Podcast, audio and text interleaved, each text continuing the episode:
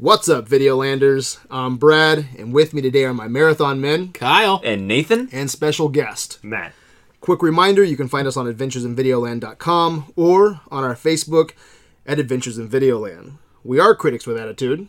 Yeah, um, it's December. It's close to Christmas, and uh, I have a feeling we're all going to end up on the naughty list because we use some pretty uh, disturbing language at time. Even though we're talking about kids' movies tonight, we're probably going to say fuck. And I don't want dildos in my stocking. No, uh, unless you know. I do. I do. I mean, yeah, you do. the good I mean, ones, though. Yeah, like the colorful ones, the ones that like you can see in the dark. Yes.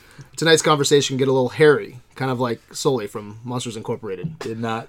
I, I had to get I that thought in you were going to go something Yeah. about nether Nope, regions. I'm not. So, and spoiler alert for tonight's conversation.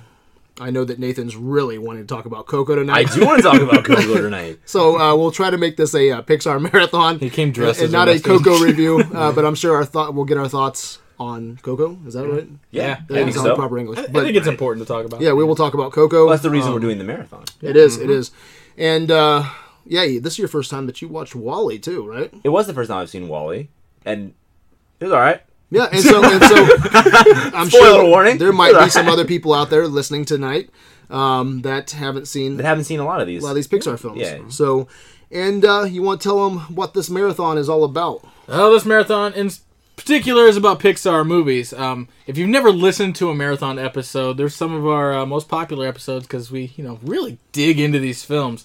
Um, the Marathon Golden Idols is our AV Awards ceremony. We choose five to six movies from the same genre, director, something that you know brings them all together as a collective unit. Uh, the various category winners are awarded a golden idol, uh, which has become desired by adventures in video land people worldwide. All directors, when they make a movie now, are like, God, I really want to get a golden idol from AV. all, all our marathons are hosted by the Marathon Men. We've got a special guest tonight with Matthew.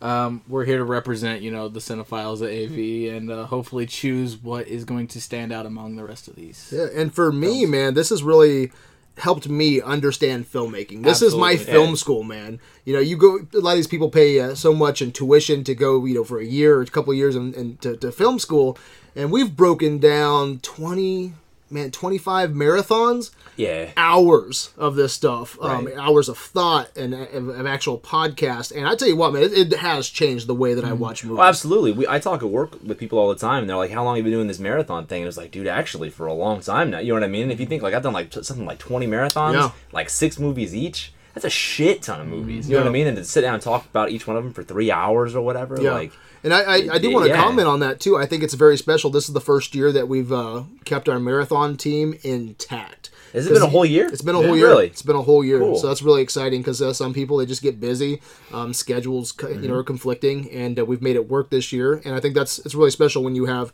um, a certain team at a table and they, they know what they're doing, you Mm-hmm. Yeah. know. And uh, so we have a, a chemistry. We don't agree all the time. No, definitely. Sure. not. Definitely not. Um, but I think that's important as well. So I'm, I'm glad that we've kept uh, the marathon men, you know, for uh, the Absolutely. marathons and with some special guests every once in a while. Uh, but at the top of tonight's episode, I want to give a big shout out to my friend Richard Pope. Um, he's the yeah. Let's give him a clap. If he was here, I would jerk him off. That's how important he is. Um, I would but- watch. But he is the uh, owner of Renovations by the Pope. Um, he's donated time and energy, and you know he, this guy's a business owner, man. For so for him to come into the studio and to uh, give of his time, you know that's very valuable to him. You know, so uh, thank you. We would not be able to get the studio updated like it is right now if it wasn't for Yeah, we- we're pushing Richard. freezing temperatures outside, and like we haven't had the heat on in here in probably forty five minutes. And by this point, we would, our toes would be like completely numb. But it feels so fucking good in here. Right. Yeah, it feels it's great, honestly. Yeah. It feels great. It's cut out the echo a little bit, Yep. and we have plywood above us, so Kyle will not get killed. This I am episode. not gonna die this episode, at least by things falling. falling. Yes, Unless it's shoddy work, uh, but uh, I, I've seen I've seen craftsmanship. I've seen Rich Rich Pope's work, and it's it's solid. So. Yeah, so check out his website. Um, actually, he's on Facebook. That is his website. Um, his right Facebook, on. Renovations by the Pope. So if you need your shit fixed, get your shit fixed by Rich. Um, so thank you, Richard, for uh, helping us complete Rich. phase Thank one. but I also want to give a big thanks to everyone that has given. you know, uh, money to this project from you know across Videoland. It, it's very important. Um, we wouldn't be able to have Richard over putting up the material if it wasn't for um, everyone you know reaching out and, and donating. So uh, big thanks to everybody else. Um, uh, we still need help though. Phase two is going to be the lighting phase. All right, um, you might die tonight if you try to shut off the lights because we have to stand on chairs still Mhm. to shut off the lights. Um, but uh, you know, Richard Pope's going to come back after we reach um, our goal of four hundred fifty dollars, and he's going to put in cans into the ceiling. You know, so we'll have um, a lit up studio. So I think that's important. Light is good. So um, at this time, if you guys want to donate, I got the Vader helmet out. I'm gonna throw twenty in the in the Vader helmet. Couple dollars. Hey, any anything helps. them. some people, man, if you're thinking like five dollars, ten dollars, twenty dollars, whatever it is, man, every There's a fiver. bit helps. Um, so thank everybody for donating. And that's the that's the hard part, always asking for money, but you can't get projects done without money. So it's just one of those things you got to swallow at the table and be like, guys, are we doing this or we're not doing this? So Right. um, thanks again to everyone who's donated in the past. Um, but guys, let's get down to our marathon. This is our last marathon of 2017. In our year of animation. Uh, yeah, our year of animation. Um, it's been fun. Um, so real quick, uh, briefly, what was your favorite marathon this year? Uh, what marathon did you learn from, Kyle? Oh man, favorite marathon. You know what? It's it. I'm gonna toot my own horn and say the baseball comedy one. Um, not even because it was like full of you know six amazing films that we did, but it was just fun. Yeah. Like uh, we all had a lot of fun because we went out to DT Kirby's beforehand, had dogs. We Brad got drunk through most of it. was he was one. just slamming beer after beer, and uh, I, I like. I, you know, we may not have loved all the movies, but I think we had a good time watching Yeah. them, and that was important. That was my favorite. Uh, one of my favorite ones because of that. It Mm-hmm. was nice because a lot of times, man, you know, it's uh, you know, you got you live in Monticello, you know, and it's just hard to get everybody together. And uh, a lot of times, it's jumping in the studio, recording, and we all go our separate Mm-hmm. ways until next marathon. So I think it's really good just to go out and hang, man. Mm-hmm. So Yeah. it's really cool just to hang out, drink some beers, man. I really like that. I can't wait to do that again um, in this coming year. Um, any other ones that really stood out to you? Um, let's see, and and uh, I really like the gay pride one as well. I thought that one was pretty yeah. Fantastic. There that was some uh, progressive for Avia. Yeah, um, because I really I hadn't seen Tangerine before, and that that's become a really fucking like poignant movie for me, and you know it's something that I. I I think back to a lot when I'm thinking about you know uh, independent film work and stuff. So that that was important. Right on. Um, I want to. I, re- I really like the anime marathon. Um, I'm not a big anime guy, but I have the deepest level of respect now for Akira. You know, um, I had to watch it for the anime marathon and a versus um, between Akira and Blade Runner. And I tell you, my love for Akira right now is almost like top 10 Yeah, films yeah. of all time. That's how much I love Akira.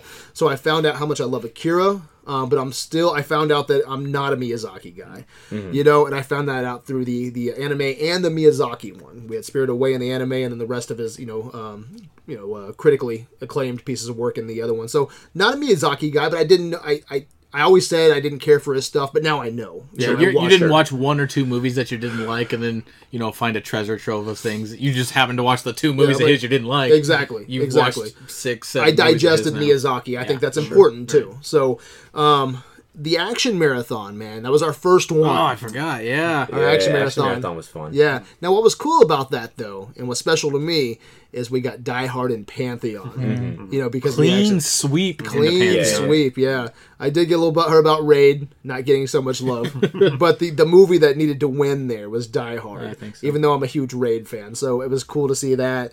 And uh, I think the most fun I had sitting on my couch watching movies this year was the John Carpenter marathon because I was Oh, about ready to go yeah, meet. Carpenter in Detroit, you know, which was a great time. So I was you di- just kept watching Carpenter I movies just even kept after on- the marathon after the over. marathon. I was in the mood. I watched so many Carpenter films, but uh, They Live one. I liked it, but even I was on the fence there.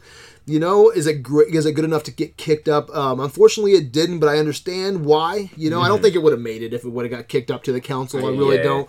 But um, it won, so it, it is a golden idol winner. They live, and that's special to me. If you can't make Pantheon the next special place for it, it's a golden idol. You at least got nominated. It feels like. Yeah, exactly. Right. So that's pretty cool. So that's uh, my takeaway from this year. I really had a great time, and we have some great marathons coming in um, 2018, which should be really interesting. And we've uh, kind of um, coined that 2018 is the year of the classics. That doesn't mean everything's going to be classic marathons, but this year we had two to three marathons or verses that were you know an, um, animated centric. Next year is going to be the same thing. Two or three of them will be really focused on the big classics. Really excited about that. Uh, Matt, what was your takeaway? I know you're a guest tonight, but you kept up with a lot of the marathons. What'd you think? Actually, the only marathons I've watched, listened to rather in full, are the animation marathons. Uh, so from this year, I would say, not because of bias, but just because I think it was actually a great conversation, was the uh, Miyazaki marathon. That was Sure. part of it. I, I liked it a lot. Uh, we had a fun conversation. Uh, What about that damn cricket? Yeah. yeah, it was annoying. It'll but, go uh, down as the cricket episode. Hopefully, the renovations will take care of that, and we won't have Yeah. to listen to them anymore. right so on. that'd be good. All right. Yeah. Anything else you want to say about marathons? Uh, I'm looking forward to next year. I hope to at least check some more out because it sounds yeah, like you have uh, several great lineups. So yeah, I'm, I'm pumped for that. I know. Uh, so we also do verses as well, and I, uh, you know, what I was gonna do. This is for Kyle here. Kyle's a huge Casablanca fan, so I was thinking, you know, Absolutely I am. we were we were talking early on about doing a the top five AFI, right? And I was like, hmm. How can I have some fun with Kyle here?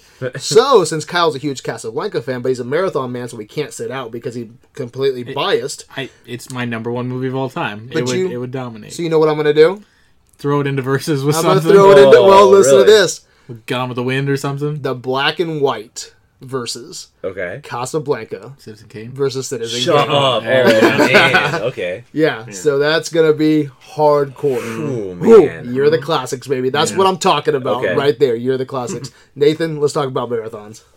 you know it's hard you know you were just saying like it's been a whole year like this year i can't i forgot about the action marathon that feels Yeah. like forever ago i guess it's a year ago um yeah the action the Last action January, marathon I was great yeah i'm sure it was um you know uh, again like not to toot my own horn or whatever, but but the lgbt marathon the pride marathon i really i really enjoyed i remember talking to a guy at work and because I was I was envious kind of of Kyle because Kyle came up with the baseball marathon because that's when baseball season started, and I was like I need to think of something relevant, you know what I mean? But like nothing relevant happens in June, you know what I mean? It's my it's my birthday month, but I can't think of anything that actually happens. Um, I was like we could do like a summer blockbuster marathon or whatever. He was like, actually, there's something that really important that happens in June, and you know, I don't expect you to realize this, you know, because you're not gay, but it's it is Gay Pride Month, and I was like, oh shit, you know what I mean? It just made me realize, like, we're you know, there's a whole genre of films Yeah, yeah. that we should probably cover because we haven't talked about it, and we should. Yeah, yeah. You know what I mean? Um, but that was I liked that a lot. Um, I know you're a big Carpenter fan too. the Carpenter Marathon was really fun. The anime marathon was really fun. Uh, just because I got to go back to the films that I watched when I was a kid, Yeah. I really enjoyed those. Even if you guys didn't like it, you know what I mean. I Yeah, felt like yeah. an asshole at the table because I was like, "No, they're cool. You suck." Uh, but like, but no, those are my favorites. I think for sure. I, I don't know if I could pick one for sure, but The only one we Yeah. didn't mention was John Wayne. We did a John Wayne marathon. Yeah. That was pretty solid. well, Which that's we- bullshit. Because yeah, John the John Wayne marathon was great too. We've done a lot of it. we had. I think, uh, roughly ten marathons. I think something like that. I mean, it's to 10. basically one a month, almost. Yeah, you know? yeah. So um, yeah, great times. I can't wait for got- 2018. John gonna be a lot Wayne got John uh, Wayne got it got the man who shot Liberty Liberty Valance. Valance, that one got through. through, yeah. Yeah. That, that may have been my favorite movie this year that we watched. Oh, really? Yeah, marathons. it may be for me That's too. cool. Yeah. Excellent. Um, so uh, we decided to end our year of animation here with a Pixar marathon because of the release of Coco. Uh, did you guys watch Coco yet? Yeah, I've We watched. it. Yeah, I watched Okay. it twice in one day. Okay. you you I think were the first one to post about it on AV. So let's start off with you. I know you have a lot to say about Coco. Quick thoughts. What do you think of Coco?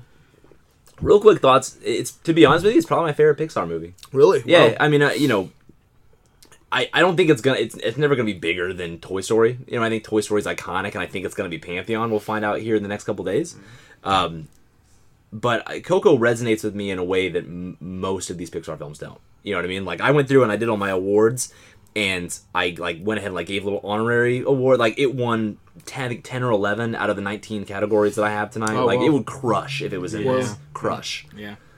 So yeah, I, I don't want to overhype it. You know what I mean? Uh-huh. I remember when I came in with, with I said like, oh, I love Kubo. You Yeah, know what I mean? yeah. And, and everyone was like, well, I, I liked it, but it wasn't as good as you said it was.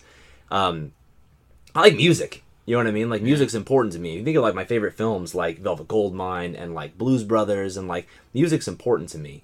And so this is the first Pixar character that I feel like I identify with. Really? Like with with Miguel, yeah. I mean, like I, I Rachel got home from work the other day, and I was like, you know what, like I need you to go see Coco. like I was like, She went I'll, by herself, I'll didn't watch she? the kids. Yeah, I was like, I'll watch the kids. I just go. I, I don't want to talk about it. Go see Coco.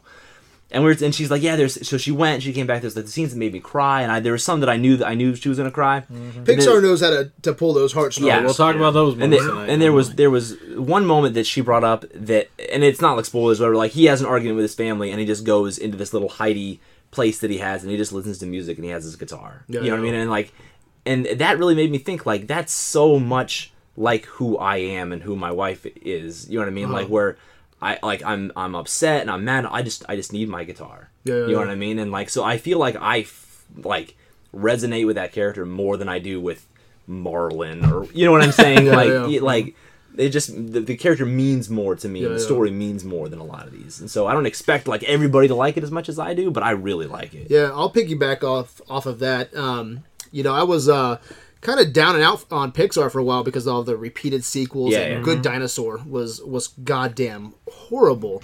And uh, you know, I I knew Coco was coming out. That's why we designed this marathon. But I didn't have high expectations for it. Um, yeah, but I really liked this movie a lot. Um, I really have. I don't think I have anything negative to say. It's definitely top five for this year. I don't even know where that would fit. Probably closer, maybe top three. I really loved Coco that much. Um, as for dominating this marathon for me, I don't know if it would dominate, but it would be a strong contender. Yeah. it would be a strong contender. Can for I sure. say something just about the, the Disney aspect of it? Because I, I agree with you. I think that since the Disney Pixar has become a thing, Uh-huh. they've kind of gone down. Mm-hmm. Um, but one thing that I really did like, and I, I guess I attribute this to Disney, is that like a lot of these Pixar films are very they're very white. You know what I Oh, mean? yeah, like right, there's yeah. there's not a there's not a minority among any of these fucking films. Yeah. You know, and it, they're all they're all really like white people doing white people things and white people adventures or whatever. Whereas like Disney for a, a long time, and I, if you look at like Moana, and you know what I'm saying, like they're they're looking at you know I think they've realized like look like people kids want heroes that look like them. Yeah. you know what I mean, and and so I I guess I attribute Coco to a lot of like Disney influence. Like I, I- I need you to I need you to make a brown person. You know what I mean? Like I think that would be really cool. And then they they, they go on a very you know it, it they have a great authentic Hispanic cast. Which is great. No, yeah, it's it's a wonderful celebration of just the Mexican culture, which I hope is the future of Pixar. I agree. You know, like not sequels, doing all these, you know, like Cars three. I don't give a mm. fuck. Right. But let's get into some some different cultures because I think Coco's doing pretty well. It's critically acclaimed. Yeah. And uh, it, it all takes place in Mexico and Land of the Dead, so it shows you that there's a there's a broad Day market. And I, I love I just market. love the advance because I know, I know you like Finding Nemo, and but I'm just gonna use it as an example really quickly. Like Finding Nemo has always bothered me in that like it's in Australia, and everyone's Australian but the main characters. that's- it's like it's like Americans don't want to fucking listen to Australian. Is that a people, you know what what the fuck? It, it's it's a definitely what the fuck. I mean, you know what I'm saying? Like it's just.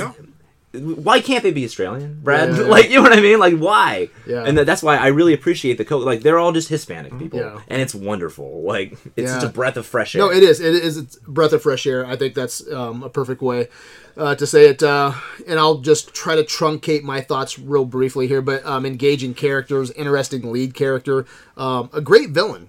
Uh, Yeah, very, absolutely. a very dark villain. Yeah. Darker. I didn't expect it to go that dark. Yeah, Yeah, I, I thought that was really very interesting. Uh, great approach. Um, great location. Um, I never watched Book of uh, the Book of Life, so this was very fresh to me. Mm-hmm. uh, expect man locations, man. Like talk about that the um, the bridge that's made of leaves. Oh, Right. That is so gorgeous. So gorgeous, man. So just the uh, the design of that that world, the the, the creatures, um, the power. Well, I don't know what the power animals. I don't, I don't know. They're spirit guides. Spirit you know? guides. Yeah, spirit guides. yeah, I really, I really love just if we want to touch on the Land of the Dead for a second, just the in the just the design of Yeah. the Land of the Dead. How like it's this, there are these like Aztec kind of temples at the bottom because that's kind of where it starts, Uh-huh.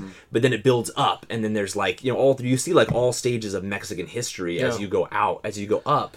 I think that's really cool. You know what I mean? That's a Well, really you know how much I am into conceptual art and art books. Yeah, yeah, I- you'll blow I your fucking load over this. I uh, I ordered off Amazon the Yeah, of Coco course art you did. book. That's so yeah, of cool, course yeah. I did. Yeah, because it's, course it's, you did. it's that It's awesome. gorgeous. And uh, later we'll talk about technical achievements and how um, Mm-hmm. from Toy Story all the way to Coco, um, they've achieved some goal technically. They can And- make human faces. They can now. make human faces. Well, not It's only unreal. that, I think they did that in Inside Out, but light. They did for sure. But I'm Lighting, saying, yeah. like, looking at Toy Sto- from, from Toy Story to Coco, like Even if whether you I look think- at Up, you look at Mr. Fredricksen compared to Coco. Yeah. Mhm. it's it's the night and day. I think the lighting though in Coco is amazing. Yeah, for all sure. the lights that are going on in the backgrounds.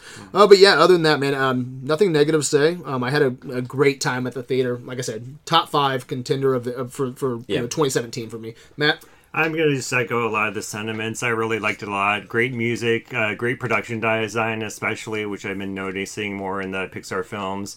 Um, I also like the use of symbolism with the guitar, with the leaves, with um, spirit animals, even.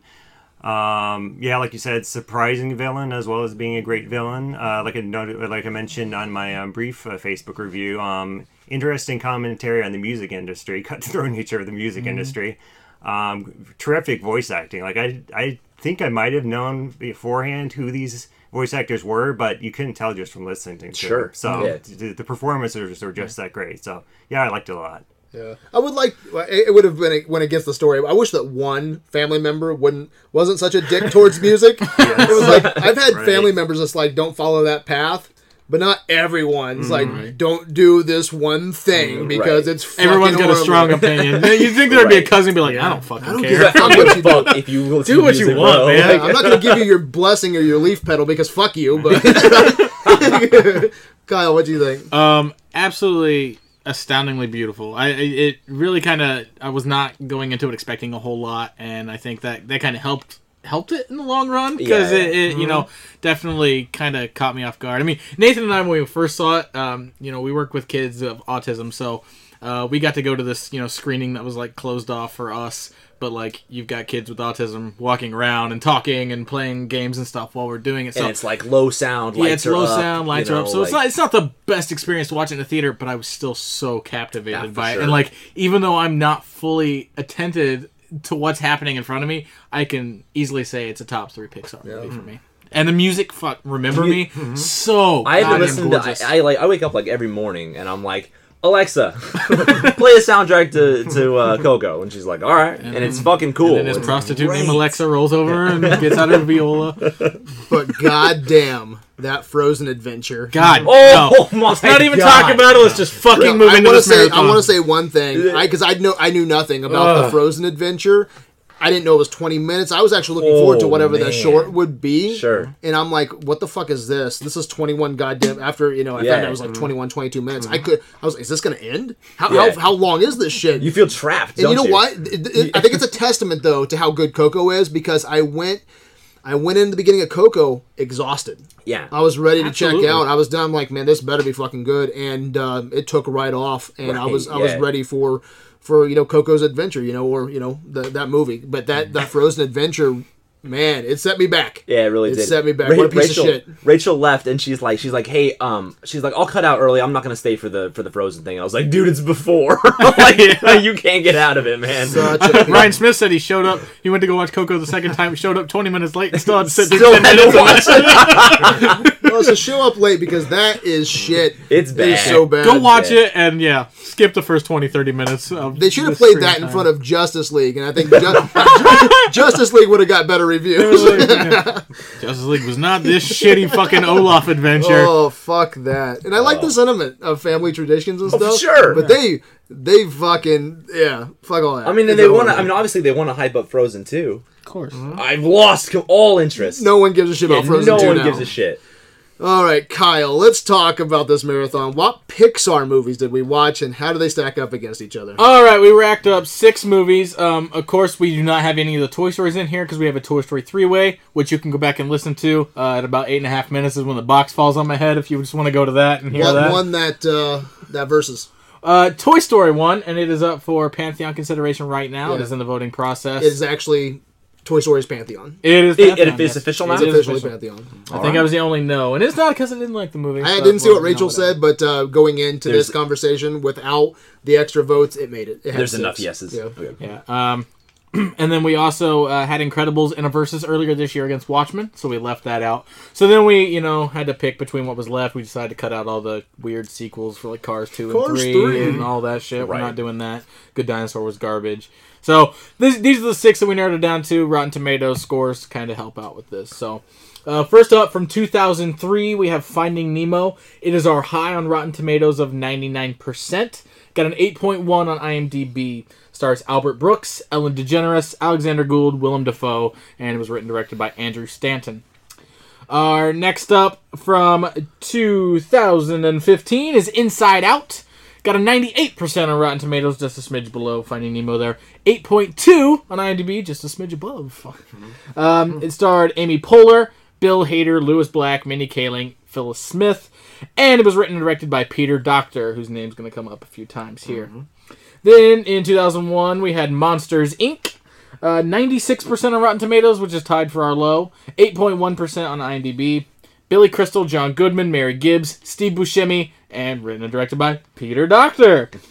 Ratatouille from 2007 shares our Rotten Tomatoes low at 96%. Also has our IMDb low of 8.0, which is still a really high score. Sure. Um, Patton Oswalt, Brad Garrett, Lou Romano, Ian Holm, Janeane Garofalo, written and directed by Brad Bird. Then we got 2009. We have Up, 98% on Rotten Tomatoes, 8.3% on IMDb. Ed Asner, Jor- Jordan Nag- Nagai. I don't know that kid's name. I apologize. He played Russell. Christopher Plummer, uh, Bob Peterson, written and directed by. Say it with me, everybody. Peter Docter.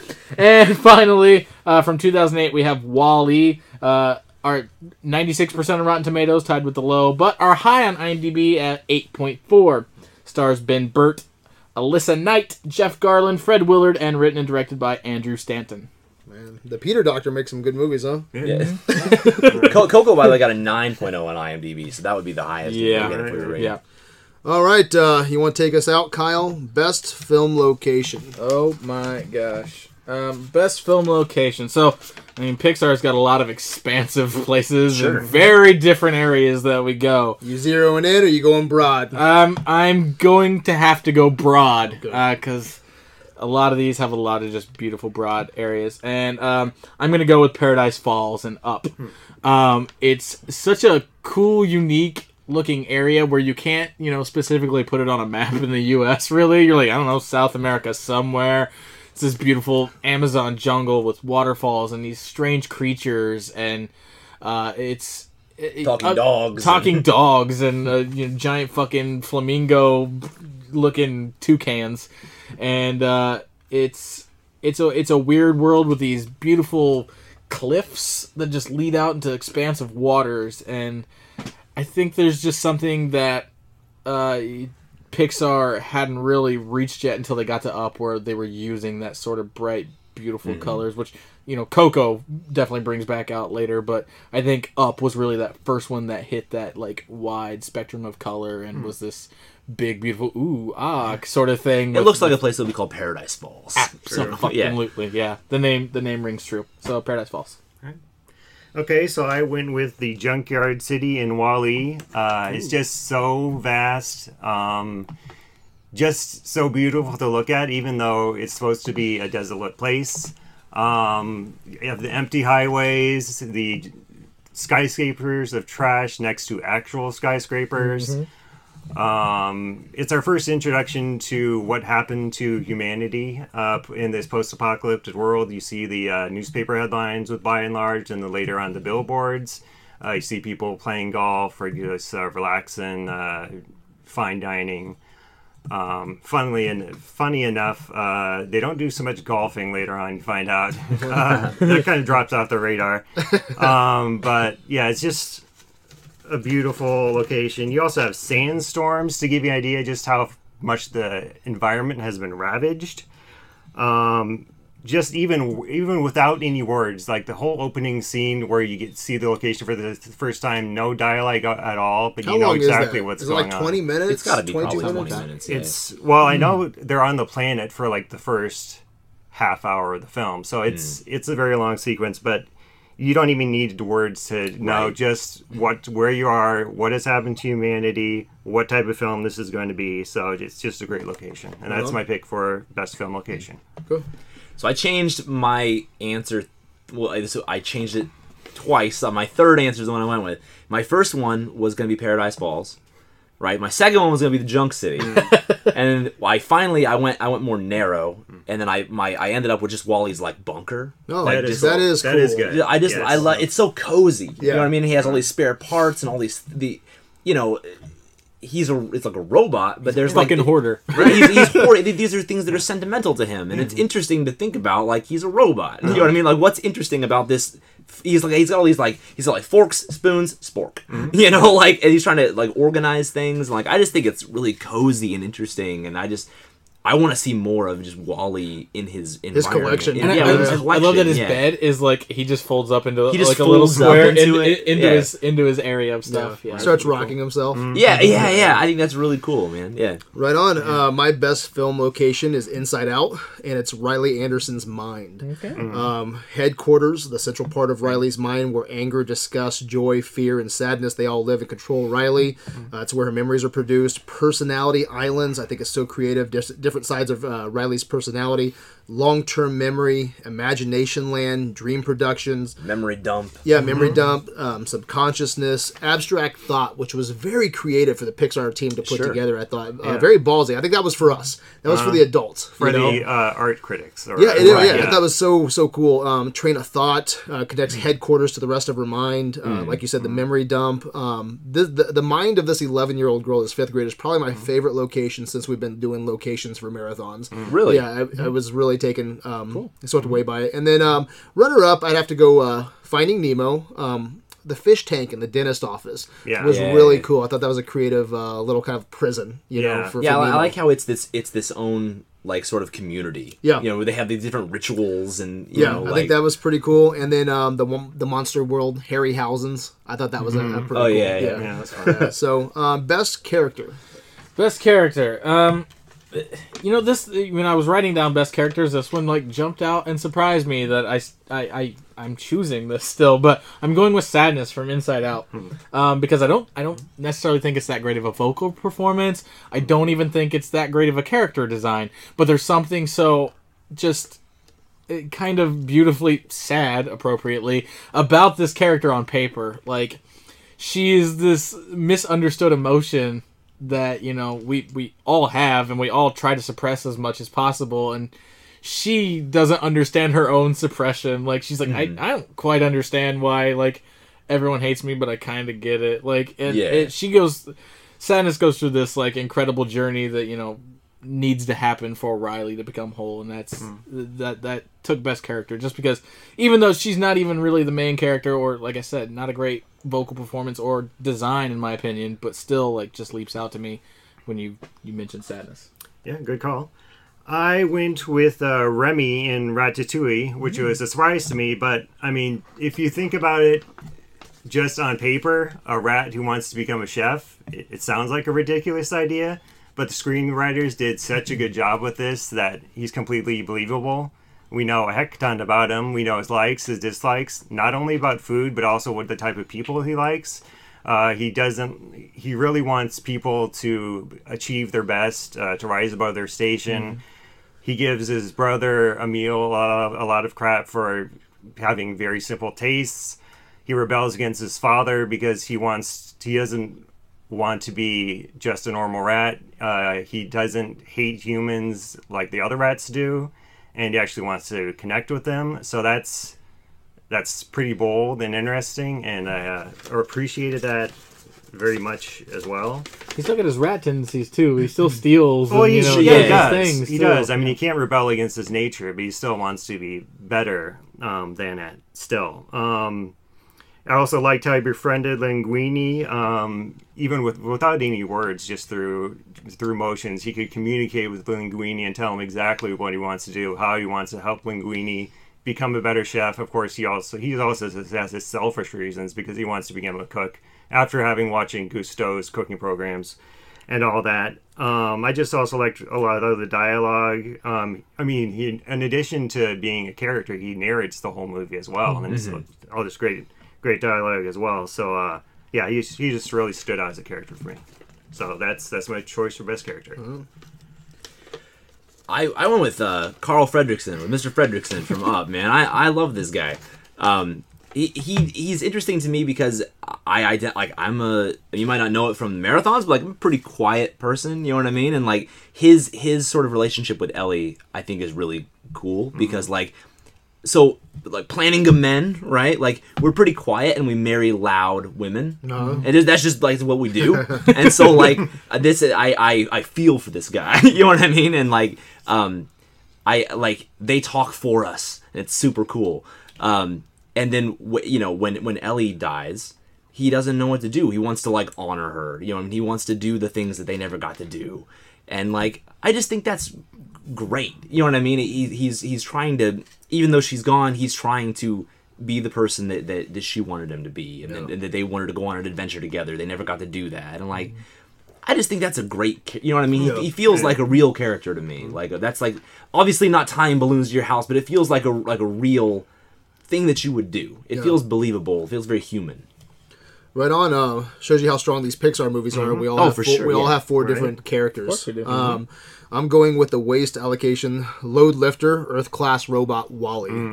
All right, but uh, he's the last robot left on Earth. Um, he's been what stranded there for like 700 years. Yeah. he's Right. developed this personality. He's super friendly. He affects everyone that he comes in contact with. Um, he's this old soul, you know, like his prized possession is, um, you know, was a My Hello Dolly. Dolly, Yeah, yeah. Hello Yeah, Dolly. yeah. Uh, put on your Sunday clothes, which, if you listen to the lyrics, is about two naive, you know, guys who uh, want to go out, you know, on, on the town and kiss a girl, you know. And uh, I think it, uh, I don't know, I just like his taste in music. Um, he's he's extremely curious. He's romantic. Um, he you know loves loves musicals. Um, he's this uh, he's inspired by Charlie Chapman and Buster Keaton, R two D two. I mean, he's he's just a Yeah. classic character, and I think it's very interesting that. Uh, the filmmakers established WALL-E's character, you know, at the beginning of this film without any dialogue. Oh, um, yeah. The audience connect with him. He's he's a, he's a, he's a lovable character, and N- and not just not words, but not really a face either. Yeah, Yeah, Which yeah. even more impressive that you eyes, just really, have but- eyes. Yeah. without any dialogue. Um, the first dialogue between WALL-E and Eve begins 22 minutes into the movie. Hmm. Uh, the first human dialogue begins 39 minutes into the movie. And um, as an audience member, I'm connected to this little robot that's cleaning up, you know, the planet Earth that we just shit all over. you Right, it's funny because there's there are a lot of I think references to 2001 in WALL-E, and the, the, just the fact that nobody says shit for 30 minutes is part of it. You know Yeah. what I mean? Like, That and, I and can you don't like really need character. it. yeah, like- yeah. That's that has to be hard to to connect with the audience. You know, with a character that doesn't even say anything. And Well, to yeah, and then uh, just as far as you know, um, we we went, we talked about the the waste city and stuff. Like to be able to tell a story with just the setting. Yeah. Mm-hmm. You know what I mean? There's no words. You just like you just know what's going on from the visuals. Yeah. That's really Yeah, impressive. and That's great especially being inspired by storytelling, like- Charlie Chapman, Chapman and Buster mm. Keaton, you mm-hmm. you get that off of this little junk robot. Yeah, you yeah. know, without any dialogue. I think it's really impressive. Um, he's my favorite character. So, um, uh, real quick, runner up Riley Anderson. I almost went there. I almost Toy Story was afraid to show any kind of human emotion, you know, because they couldn't uh, they couldn't make you know, couldn't do couldn't that. design, Couldn't couldn't it. create uh, humans. But here, uh, Riley is a living, breathing character full of emotions, and I thought she did a Five, fantastic exact. job. Five, to Only exact. five. Yeah. but uh, I really, really liked Riley, but uh, went with WALL-E. So best screen duo. All right, Scream Duo. A lot of people, when you think duo and Pixar, a lot of people will say it's Woody and Buzz, but for me, it's Mike and Sully. Mike and Sully. Um, Mike and Sully are an actual tandem that work hand in hand. Like, you know, Woody and Buzz are adversaries, but like Mike and Sully are through and through, you know, best friends and like one helps the other and and no one is doing anything for a selfish reason. They're doing it as a team, as a tandem to build themselves both up on the same platform. Um, and you, you see this with the end of the movie when they have the complete ro- role reversal hmm. of you know Mike getting the laughs from the kids instead of Sully going in and getting scares. And, Right. like, hmm. you know, you had you know Sully was the big man on campus, like he's the guy getting all these scares, and like everyone hmm. loves and wants to be Sully, but he's totally cool with just going, "Hey, Mike, you take the spotlight and, and, Right. and get the laughs." and that theme continues again throughout Monsters University as well. You know, where they where they meet and they're you know they're trying to they improve one another. You know what I mean? That's super cool. Like their their relationship's great. Absolutely. So yeah, All right, so for best screen duo, I went with Marlin and Dory in Finding Nemo. Uh, looking back on it, I thought they kind of had a great Desi and Lucy dynamic where Marlin's just this really frustrated fish. Of course, he, there's a reason for him to be because he's looking, he's desperately searching for his only son. And uh, Dory's just this optimistic, always hopeful, very friendly uh, fish. So it's an interesting dynamic there. I just feel also that they get a lot from each other. Um, Dory gets a friend that she might not have ever had. Um, Marlin gets lessons on persistence as well as just learning to cut his son a little slack and just um, give him the room just to be a kid and explore. And um, they really also both collaborate very well um, in order to find Nemo. One couldn't get there without the other, so they depend on each other very much. So they're kind of very good tandem relationship there. So that's why I went with uh, best duo for Marlin and Dory. They're those are both really strong duos. I think you're both right, but I think Kyle's more right. I think I think when I when I think of when I think of of uh, Pixar again, I think of great duos. Mike Wazowski and James P. Sullivan are like really tough to beat. Really tough to beat for all the reasons that you already said. I mean, Right up. Um, I'm going with Up, and I'm going with Carl and Ellie.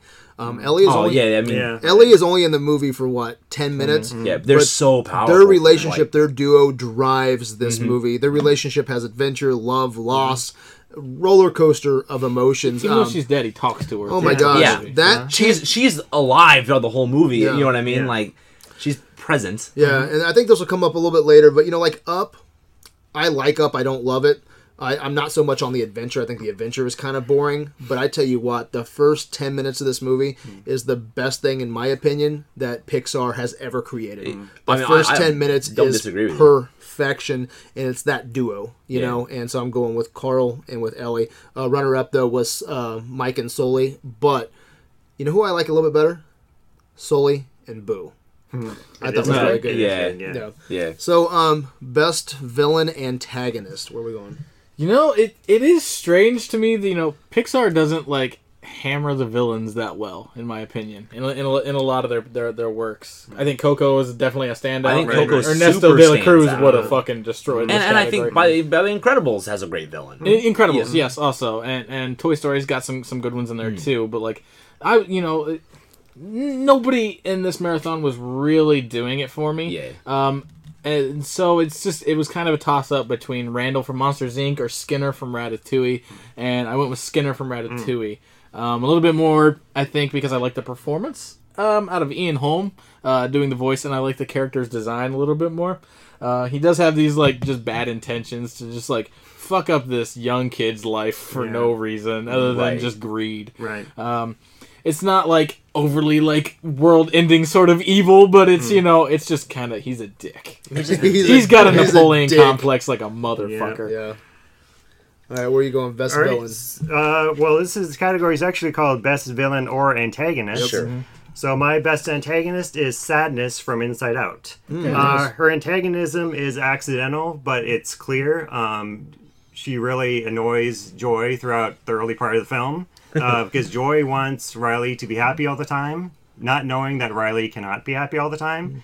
Uh, and she thinks Sadness is just screwing things up when Sadness is really just doing her job. Um, I think Sadness is the rare antagonist that you know, not only is just not a villain, um, she also changes Joy's perspective on the importance of that antagonist to her life and really promotes um, Joy's personal growth. Um, my favorite sadness moment probably has to be the conversation with the Bing Bong, where Joy's mind really starts to be changed. Um, Bing Bong's just lost his rocket sled and is sitting by the memory dump, and Sadness comes over and just starts talking to him. I just love the progression of Yeah, that. Uh, she starts, scene. yeah, starts out with saying, "I'm sorry I took your rocket." Uh, I bet you and Riley had great adventures. And then she finishes up with, Sounds amazing. I'll bet Riley liked it. And all throughout that, um, Joy's just saying, well, what, what, what are you doing? I, let's go ahead and we need a rush to get to the train station. And and Sadness starts explaining, well, it looks sad, so I was about to help him. So, and uh, it's just a really good character, a, a real, a real, very interesting variation of what it means to be an antagonist. Well, so that's why I went with Sadness in Inside Out. Right, nice.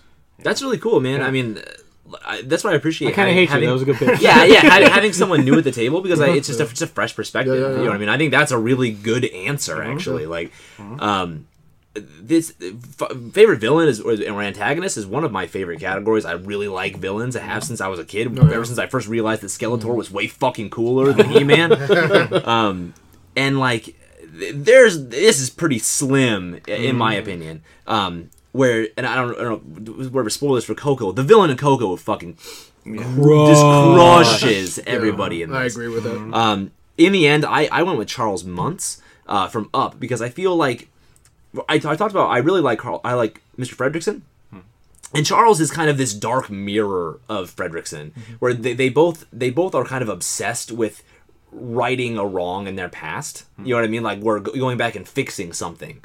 And Muntz eh, takes it to the you know he takes it to the end, whereas uh, Mr. Fredricksen is able to sort of realize that like you got to let shit go. You know what I mean? At some point you have to let it go, and you have to just so. But Muntz re- represents like what the end result would have been. I think from Mr. Fredricksen had he just kept going and been obsessed with with his his quest.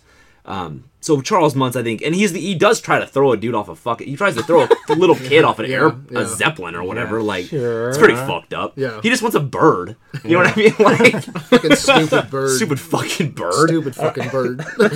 Well, also just to tie that this into just to tie this into Coco a little bit, it's also a lesson in like never meeting your idols because um, Carl just idolized Muntz through for the longest time. He's, Since he was a kid. Yeah, he's stoked to meet him, and he's early on he's ready to help him out with uh, his quest because yeah, he's thinking, oh great, I get to work with Charles Muntz. But Sure. then once he finds out that he's a bad guy, um, it's not so fun anymore. Yeah, absolutely. Yeah. Yeah, this this category was pretty slim, I thought. Um, I went with Monsters Incorporated. I went with Randall Boggs. Um, he wants to forcefully extract screams from kidnapped human children with his scream extractor. Uh, but uh, what really makes we him a what makes him a good villain though is like I don't think uh, it's a lack of conscience. You know, Con- he- he's like he's just a dick. You know, like there's there's no conscience at all there. Don't you agree? Yeah. Yeah, yeah, that's one of the things I think that I really like because I like Steve Buscemi. I'll, I'll watch Steve yeah. Buscemi and fucking Yeah. anything. On top of that, Steve Buscemi's Yes. voice really nails yeah, the villain. he's for me. great. Um, but I, you know, I didn't. What was your pick? I'm sorry, I forget. Uh, Skinner from. I don't like Ratatouille. Skinner. I don't like just because they're so they're too like mustache twirly. Uh. like I don't I don't see any like redemption. I don't you know what I mean. I Yeah, don't even yeah. see like their motivations. They're just dicks. Yeah, yeah, and that's what I and that with this category very slim. You know, um, so I went with that when it was kind of a just a, a give me. Um, but uh, I I thought especially kidnapping human children, although. Although I don't understand the penalty for kidnapping human children within the monster world, since they think that they're toxic, you know, it seems like what we would do to bugs if we could get, you know, um, uh, we could get rid of our energy crisis by, you know, getting doing something to, to, to bugs. That's how the monster world kind of looks at children. You know what I'm saying? Right. So I don't understand the penalty for for kidnapping them within the monster world, but from a human perspective, kidnapping children on the other side and seeing him stick them in the extreme extractor is pretty fucked up. so I'm going there. and the cherry on top, Steve Buscemi voicing him. Right. what a sleaze bag. All right. All right, so on the flip side of villains uh, and antagonists, we have heroes and protagonists. And uh, for me, uh, I, I say this damn near every marathon. The he- the best heroes to me are the ones that just rise to an occasion, being put into a situation that they aren't fully equipped to take on, and, and take it on anyways, and, and take it on, you know, heroically, you know. Um, and that's why it's going to WALL-E for me, because WALL-E ends up not even on his own fucking planet and is uh, doing shit for the love of his life that he just met. You know, and even if it's not love, you know, just this finding a connection with something that's Sure. similar to him for once in his you know entire life. He finally found someone that you know he can hold hands with, like his favorite mm. movie, and he's mm. willing to go into the depths of Earth, fly a fucking spaceship out of nowhere that's gonna blow up and kill him, and still fucking does it, and comes back and and. God, like it's he saves an entire fucking species in the process. Not even intentionally, but he does. Well, what, what about the captain of the ship? the captain's, you know, he's kind of heroic, but he gets nowhere without WALL-E. Right. Yeah. so yeah, it's all WALL-E all the way. Okay. So for best hero or protagonist, I went with Marlin in Finding Nemo. Uh, basically, to me, he's father of the year. Uh, he goes through all kinds of obstacles to find his son. He faces off with sharks. Three sharks. Three sharks, uh, jellyfish. He rides an ocean current just to get all the way to the uh, Sydney Harbor. Um, in addition to being a great father to Nemo, he's a great friend to Dory when she seems to really need one, as I mentioned before. Um, and he also doesn't, like I said in the in the duo category, he doesn't uh, necessarily claim co- complete credit for um, everything. He relies on friends like like Dory. Uh, but still, he takes the initiative to actually go out and save his son because it's his only son, and he would be ruined uh, without that. Because not only does he only have one son, his wife's dead, so Mm-hmm. this is really the only family he has.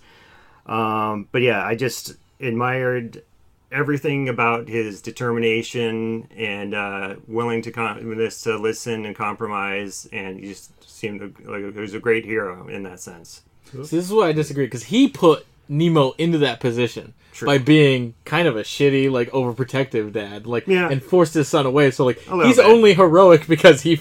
That's like saying True. I drove a, a bus at a school full of children, but then I turned the last second, so I'm a Yeah. hero. But as a, could- but, as- but- but- but he has a great but as a father, but like as a a- father, Yes. you are overprotective. Right. Sure. There's That's- shit that I did back in the Yeah. day that Mm-hmm. I'm like, my son even walks. My son's um, turning 18, Mm-hmm. and I'm like, don't do this, don't do that. Be Yeah. make sure you're home. but Don't you know? Because I'm very overprotective. I might have a, a, a you know something that happens like that where I push you know Nemo, my Mm-hmm. son. You know, into danger, but I'm not trying to. It's just that father, fatherly instinct. You don't want to see him, uh, you know, create those mistakes. Right. You know? Make So- the same Yeah. mistakes that you did. Yeah, or right. what- you know, like yeah, for Yeah. sure. you know the dangers that Right. are out there. Right. You know, Right. This was a tie. Um, this was a tie. It, it was a tie between Marlin for all the same reasons that you just said, um, and with Carl Fredricksen. So I think that both of them go on this amazing journey, and like, like it's like Kyle said, I think that a hero is someone who who does his best and who fights against these odds, and, they're not really equipped to do it. And like, like, like Marlin isn't. He's just this little clownfish. You know what I mean? And he has to go across the whole ocean and like fight sharks and jellyfish and and like, you know, to, to save his son. Like those, it's impossible odds, right? Yeah, yeah. And Carl Fredricksen is an old ass man. you know what I mean? Who has to who has to fly his house out to Par- to South America. You know, just just to give the memory of his wife, uh, uh, you know, uh, some closure. Like yeah. I, I think that's great. Like that's and and. The, the things that he does in the film, like where he's saving Russell, he's fighting dogs and like, he's an old ass man, Brad. Like he's, like he's, um, you know, just the fact that he goes on this adventure at all, you know, it shows that he has he has a this heroic spirit inside of him that's that you know needs to come out and have an adventure. So did you do a tie or did you go Nemo or No, it was a tie. This, Oh, is it's a, tie. this was a tie. okay. So Marlin and and Carl Fredricksen. Right on, right on. All right, man. Uh, Matt, it's like you read my notes. Seriously, everything that you said, it's my notes. Uh, I want to celebrate the heroic dad, uh, Marlin from Finding Nemo. He goes through the aquatic apocalypse: sharks, jellyfish, anglerfish, barracudas. Rides on the back of a stone turtle just to find Nemo. So uh, he went through hell to find his son. Right. So I'm going to give him a golden idol. I'm going Merlin. You're gonna give him a Marlin. golden. Yeah, I'm going to give him a golden idol. Okay. Uh, from there, we move on to best character design, right? So, um, you know, these movies are, you know, even though they're, you know, in like a 10 year span for the most part, like Pixar definitely grows and changes yeah. and everything Yeah. in, between these years. You know, our earliest one is Monsters Inc., but like, you look at Sully, like all his fur is individually done. Like, Yeah. it's fucking impressive. But even still, through all that, I'm going with WALL-E on this one um, because of what you you harkened on earlier about getting so much emotion out of this thing that doesn't have a face. It doesn't have all it has is eyes and you know a boxy little body and some arms and like you're getting a world full of fucking emotions out of it too. Um, he's got his little recorder button and he can play songs on it and you can see him dance and. The cute little moment when he, you know, packs himself up small, puts himself to sleep, and rocks himself to Yeah. bed, like, Yeah. is so just fucking wonderful. You're getting this cool little design, which is a, a, a weird mix of like Johnny Five and mm-hmm. a couple of different robots mm-hmm. uh, from from film, but also making him inherently unique. And mm-hmm. it looks yeah, that's, that's important to note because like he's he reminds you of Johnny Five. Yeah. but I don't feel like this about Johnny Five. It- It's the No. Pixar touch to WALL-E that mm. makes him unique and not absolutely. a Johnny Five ripoff. Right. Yeah. And then it, it even comes more full circle when we get Eve and all these other futuristic robots, mm. and he's you know that he's that Woody in that Buzz Lightyear world. You know, Right, he's right. that he's that old forgotten relic mm. that is by himself, and knowing there's a world just out in space, just full of people that are you know similar to him but so Yeah. different and more Yeah. advanced. Yeah. That's a very good point, though. You know the design of all the robots I thought was was Yeah, was yeah. awesome in WALL-E. Very much. So I there are a lot of uh, great character designs. It's tough for me to pick, but in the end, I had to go with Anger and Inside Out. Um, not only is he one of the least uh, human looking of the emotions, uh, he's, he's basically like a big lava monster um, with a flaming head and everything, and uh, and I have to I do have to credit give credit to um, Lewis Black for the voice in that because it really complements the character design well. It's That's like a the nice most balance. perfect casting, maybe It of all is. Sometimes I feel like it's a, I, I It's agree. too I agree, but sometimes it's a bit on the nose. isn't it? Yeah. you know what I mean. Like, Right. but but yeah, I overall I think it works. But the big reason why I had to actually pick anger for this category is the rare time that I can think of where they really util- utilize the character design in an inventive way, and that's Oh. at the very end of the film when uh, joy and sadness are right against the window of headquarters. Um, disgust, uh, disgust is intentionally ticking off anger. You don't really know why she's doing it at the time, but then his head explodes. She puts on a welding mask, picks him up like a blowtorch, uh, carves a hole in the window, and then joy and sadness can get in. So I just Right. thought that was like a hilarious joke. Just also brilliant visually as well, and a great use of the character design. So just it was just awesome. There's cool little things with anger too. Like he just looks like you're like pissed off boss. That Yeah. you don't want to fucking like. He's in his little like fucking like little half like casual Friday suit. Yeah, and he's, like, he's got like chipped teeth and shit. Yeah. Like Yeah, I was kind of torn. But I was wondering if that's just how Pixar sees uh, office workers, just being picked, uh, like pissed Right. off, mm-hmm. or just because they- we're inside Riley's mind, and this is kind of how he sees her dad as angry because he mm. likes. He's just kind of an office worker. We don't really know what his job is, but you know he's kind of like a, mm. a big like uh, white collar. He's a white collar worker in San Francisco. So yeah, that was a, that also had uh, a nice touch to it. Just. Um, tying the emotion into a specific job, so it's kind of cool. It's neat. Yeah, now that you mention that, like she Yeah. she might see her dad as like mm-hmm. anger, just because Yeah. like I mean, anger's the chief emotion in mm-hmm. his mm. in his mind, right. Right. You know what I mm-hmm. mean? Yeah. Um, there are a couple characters I, I I'll just run her up real quick. Would have been Eve. I think Eve's a really neat looking, Yeah, you very know, much, just yes. very Yeah. different. Um, but I, I the one I ended up with was Otto from WALL-E, the the steering Oh, wheel. yeah. Right, Otto's right. a great combination of like GLaDOS from Portal and like HAL 9000 from uh, 2001, yeah. and like just also just so he's blending a lot of elements of sci-fi, but also he's just he. It's very simple. Like he's he's the steering wheel for the Axiom or whatever. Yeah. Like and he just makes sense as a steering wheel. I, I love his voice. I love like he's so angular and like you know quick and and like I like his movements. Everything about him just is really cool. I think. It, yeah, I just neat neat character. Right on. Um, everything Kyle said, my best character design is WALL-E. Um, it could have been, you know, uh, just a cheap um, Johnny Five ripoff from Short Circuit, but he's not. He's a Pixar creation that is so lovable and cute.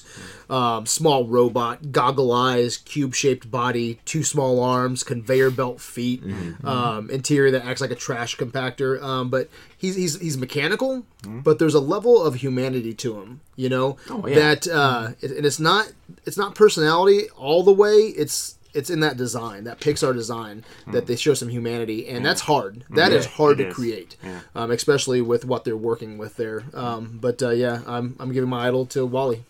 nice. Um, runner up, Sully's uh, Sully was awesome. You know, he's Yeah. a big, hairy monster. You know, with purple, blue, let's say blue hair, purple like dots on his Yeah. back. You know, in his body. That's something a child would make, but in a good way. Sure, But in a good No, way. the neat thing about Sully too is that up up until that point, like a lot of big characters in animation were like slow. yeah. You know what I mean? But like they're they looked at John Goodman for just the, for ideas for animation. Like Uh-huh. you know he he's built more like a like a football player. You know what I mean? Or where he can be big, but he's athletic and he's fast. Yeah, yeah. And they had to change everything. Like they basically modeled him after like a bear, basically.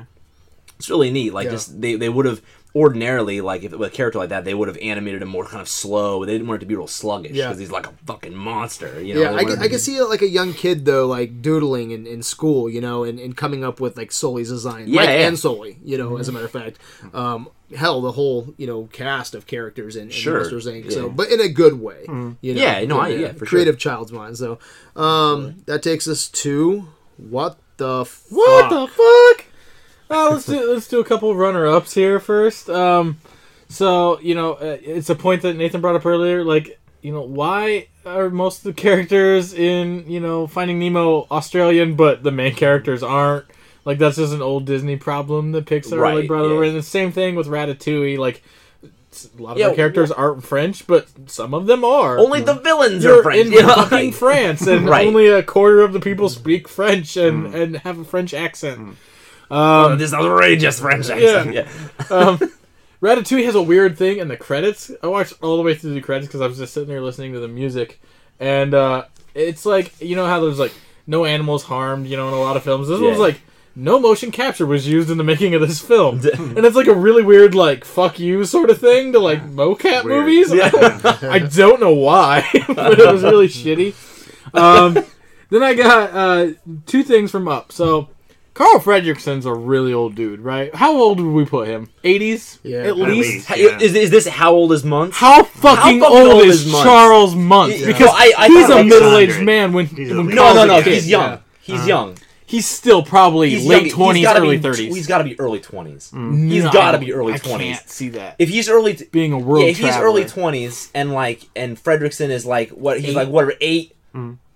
He's still pushing 100. Right, He's right. old He, that fuck. motherfucker's old. He's pretty agile for a hundred-year-old Yeah, fucking true. man. No, yeah. Yeah. I but yeah, that bugs the shit out of me, dude. Every time I watch Up, that bugs the shit out of me. Like, how fucking old is Charles Muntz for real? Yeah. those those are my runner-ups. Okay.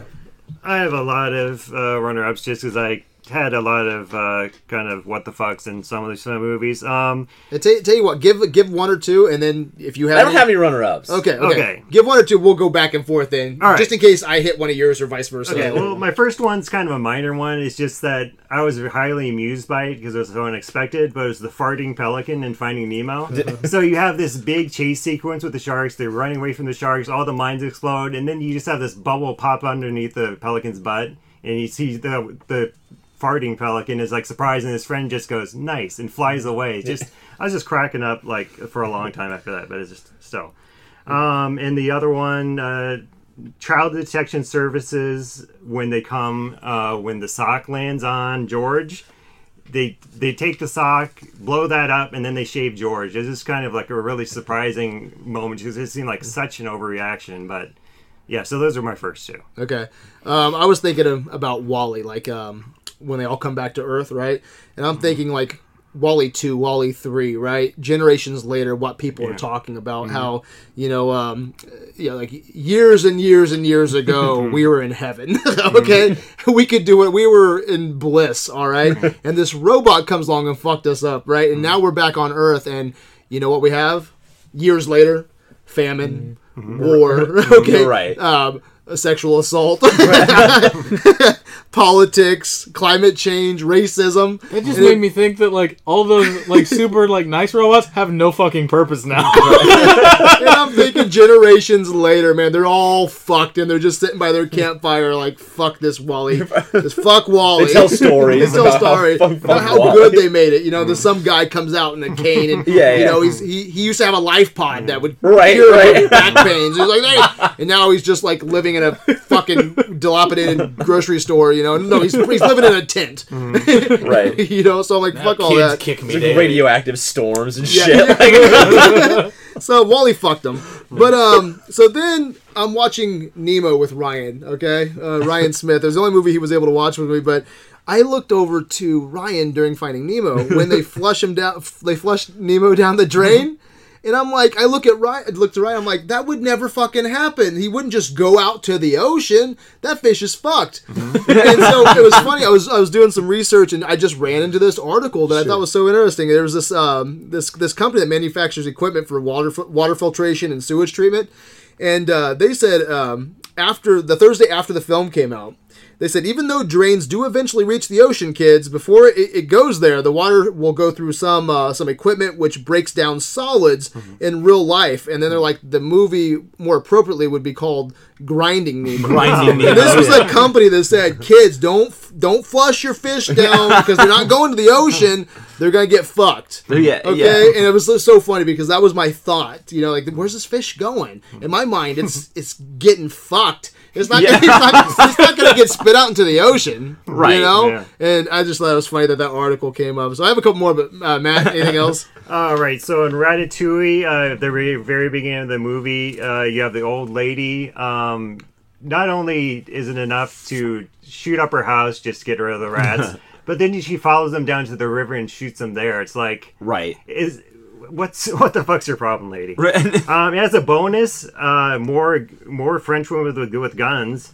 Uh, woman attempts to shoot her boyfriend, Oh, yeah. misses, and then she immediately makes out with him. Like, yeah, that was it was bizarre. And it was like, I mean, it's a funny thing, it was bizarre, but kind of like a weird, a weird message there. So, um, and then my first one from Up, uh, Doug's squirrel joke. Uh, it's not exactly a funny joke.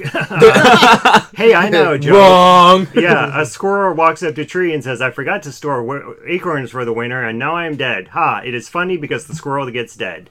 I guess that's just dog humor for you. Little dog humor. Yeah, little dog humor. Yeah. That's okay. So, Monsters Incorporated, I brought this up earlier, but why would it be a bad thing in the monster world to kidnap children, especially if monsters believe the children to be toxic and dangerous, especially if that ends your crisis, your, your energy crisis, you know? Because to them, children are. They're, they're humans are, are bad. Batteries Right. or whatever. They're batteries, Yeah. you know. It's like I don't understand all the hatred coming down on. I forget his name, the uh, the main villain that's kind of Water uh, noose. Yeah. Okay, yeah, the one that's a head over uh, Randall, you know. So I was just like, and you know, it seems like everybody would be cool with that if it's going to Yeah, stop but the I mean- crisis. they they can't fucking stand having a sock on their goddamn back. No, no, yeah, I, I, I think like if you had a film where monsters kidnap children and they put them in scream extractors in another dimension Uh-huh. and just tortured them forever, that'd be a completely different movie. Yeah. Like, no, no, for sure. But if you had a bug that's going to end our energy crisis and you put it in a, I'm- in a in no, an I see what you're extractor, saying. I, an energy extractor, and the Sure. bugs did that, I'd be like, fuck the bugs. fuck the bugs. You know, Yeah. I don't want bugs on me. I, I get what, what you're saying is internally consistent, Uh, like, right. but it, it- but yeah, it would not have, not a great kids movie. Well, Yeah, yeah, and I'm also thinking just because it's supposed to be funny because of the irony, like kids are supposed to be afraid of monsters, but the monsters Right, turned right. out to be just as afraid of kids. Yeah, yeah, yeah. So, Right. yeah. All right, I'm ready for my number one. So let's. I'm are you ready. ready for your I'm number ready. one, Kyle? Okay. Um, mine is, is is a positive kind of what the fuck. Um, so uh, Ben Burtt did the voice of WALL-E. Mm, all right? mm-hmm. Yeah. And when he was brought on, um, it. it uh, who's the director? Hold on a sec. Uh, it was Andrew Stanton. Told him, "You're going to be ninety percent of my movie." and when he said that, he literally meant it. Mm-hmm. Ben Burtt does 2,500 different voices and sounds Shut in this up. movie. Yeah. 2,500. Mm-hmm. Every single robot is voiced by him except for Eve. Wow. All like little sounds and like mm-hmm. clicks and stuff, like they're not computer generated. Mm-hmm. That's that man's fucking mouth doing Huh. everything. Wow, Yeah. that is impressive. Awesome. That's really fucking impressive. I think I read that, but it didn't impact me until you really said it. Like that. That's crazy. 2,500. Yeah. Wow. And WALL-E just counts as one of those. He doesn't count as a bunch of them for all his little Yeah. like Right. voices and so no. Wow. He counts as one. All right. go Go ahead. ahead. So my number one, what the fuck, is also from Up, and uh, it's when Russell has to go to the bathroom. He says, "Hey," uh, he tells the old man, "Hey, I need to use the restroom," and he does that. But then, of course, he says, "Am I supposed to dig the hole before or after?" Like I did not need to know that he had to take a shit. I really did not need to know that. So that's why it's my number one. What the I thought it was Nice. the best plot point. No way you're shitting. Uh, so mine's not like a big thing or whatever. Like, um, so there are two movies that I hadn't seen. I hadn't seen WALL-E and I hadn't seen Ratatouille. Um, Ratatouille on the bonus features on the disc has this thing called Your Friend the Rat, uh-huh. and Your Friend the Rat is basically this like educational thing where like Re- where like Remy comes out and he's he's talking to the and he like basically just talks about rats and like how how like they've they're actually super cool and like and it's a really well done thing. Like it, it's actually super cool. And at the I think, end, I think that was the short before the movie, actually. was it really? Yeah. Okay, mm-hmm. so it's yeah, it's super cool. The, like the the production quality is really good, and like I saw this because I, I watch these movies a lot of them with one of the kids that I work with, and he he loves this movie, and we watched that a lot. So I had watched this multiple times before I actually saw the movie, and I thought that like that's gonna be the quality of the film. And like spoiler warning, I don't really like Ratatouille, hmm. but like.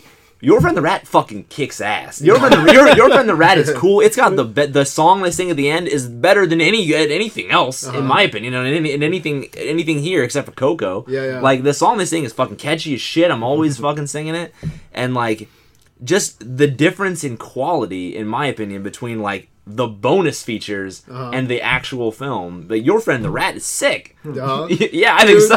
that that triggered a thought real quick, man. Um, I'm gonna you I'm gonna turn it to one of my you know runner up what the fucks. But there was a trailer for a Toy Story short or like a short film or something. I don't know, but it was like I've, I've never seen this before, but it looked entertaining as fuck.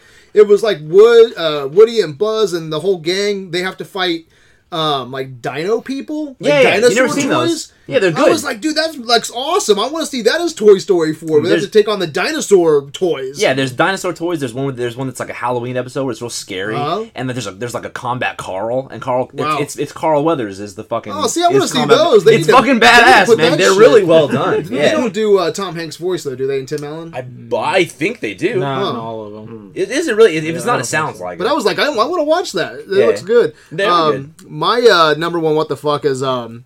So I ran into this this article where um, Finding Nemo shares many plot elements with a uh, French book called Pierrot the Clownfish. Pierrot. Pierrot the Clownfish. I don't fucking know. And I'm like, so it's a children's book. It was published in 2002. I guess it was conceived in 1995. But the author sued Disney, all right, for infringement. And I was like, okay, huh? So I type in that. And I want to I want to see what this is about.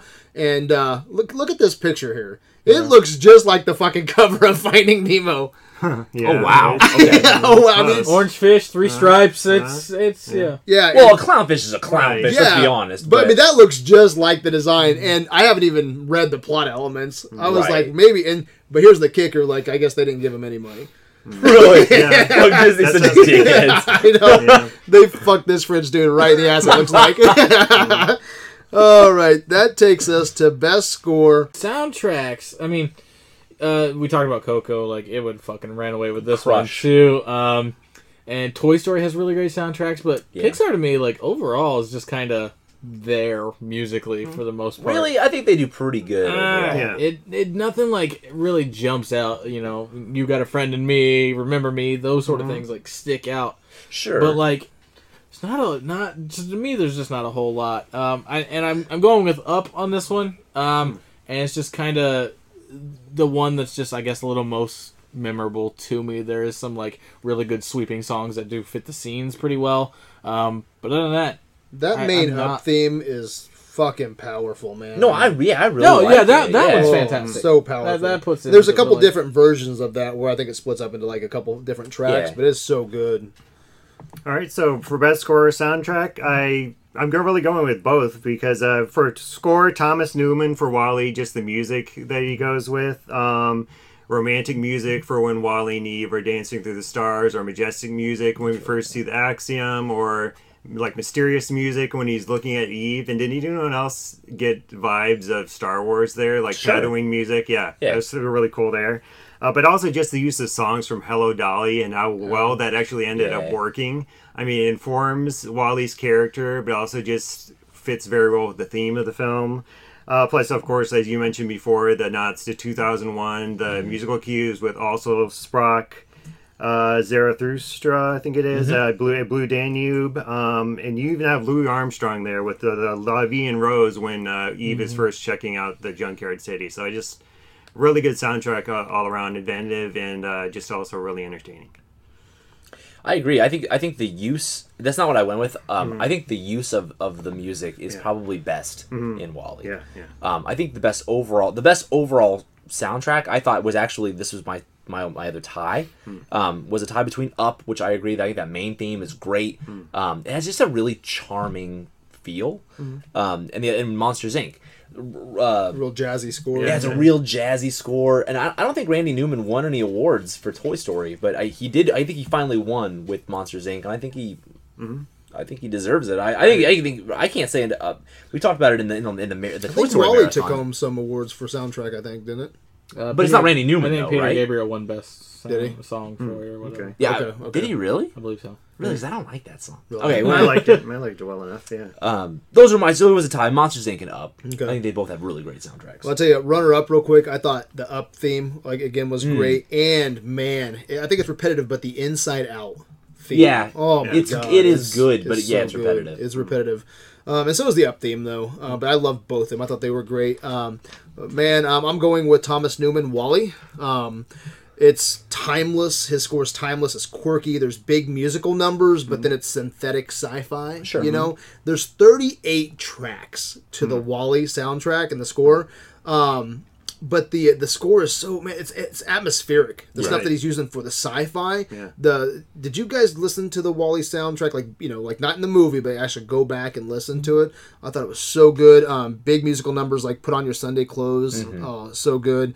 Um, Louis Armstrong's uh, Louis Arm Louis Armstrong's "La Vie en Rose." Oh my God, man, that is so good. I almost got my best duo, uh, Louis Louis Armstrong and Pixar. It- Yeah. dude, it, it's amazing. You can't beat the duo of Louis Armstrong and Pixar. I just thought it worked brilliantly, overlaying that over the top of WALL-E. Uh, Peter Gabriel's "Down to Earth." Um, yeah, WALL-E took it from me. Awesome. Best quote. Best quote. Um, so Pixar is a pretty, you know, heavy-handed sort of universe. Like they, they give you these great morals, and you know, will consistently make grown men weep. Yeah. um, and there are lines in a lot of movies, uh, in Pixar movies that do it, and and one that really kind of strikes is from Inside Out, and Sadness says it. Uh, it's part of why she got my best character, and it's uh, crying helps me slow down and obsess over the weight of life's problems. And you know what? Yeah, Yeah. you know, Yeah. like it sucks to cry, but like, yeah, fucking just have to. Like, Sure. there are times like, and it's you know, crying isn't always like a sad thing. You know, mm-hmm. sometimes it's a happy thing or Yeah. you know, frustrated thing. Mm-hmm. Like, crying is just a part of emotions, and that's that's kind of what sadness is, is pushing through in this moment and like she's realizing her importance as well as joy realizing her importance and you know riley finally able to become a full person because she wasn't Right. really a full person because she mm-hmm. wasn't having these you know these sad moments and uh you know crying helps me slow down and obsess over the weight of life's mm. problems and we have we- like life is fucking heavy No, Like, dude, life I cried like a heavy. baby through Inside Out. You have no mm. idea. I'm not talking about just even the Yeah. two big, you know, Yeah. Yeah. scenes, but mm. man, yeah, because it's life, and you see that she's going through life, and you kind of overlay your life experiences, even though they're not the same of- as, mm. as this 11 year old girl. But you start thinking about mine are just sad, but sad times, and you know, you start seeing these islands fall. You know, Yeah.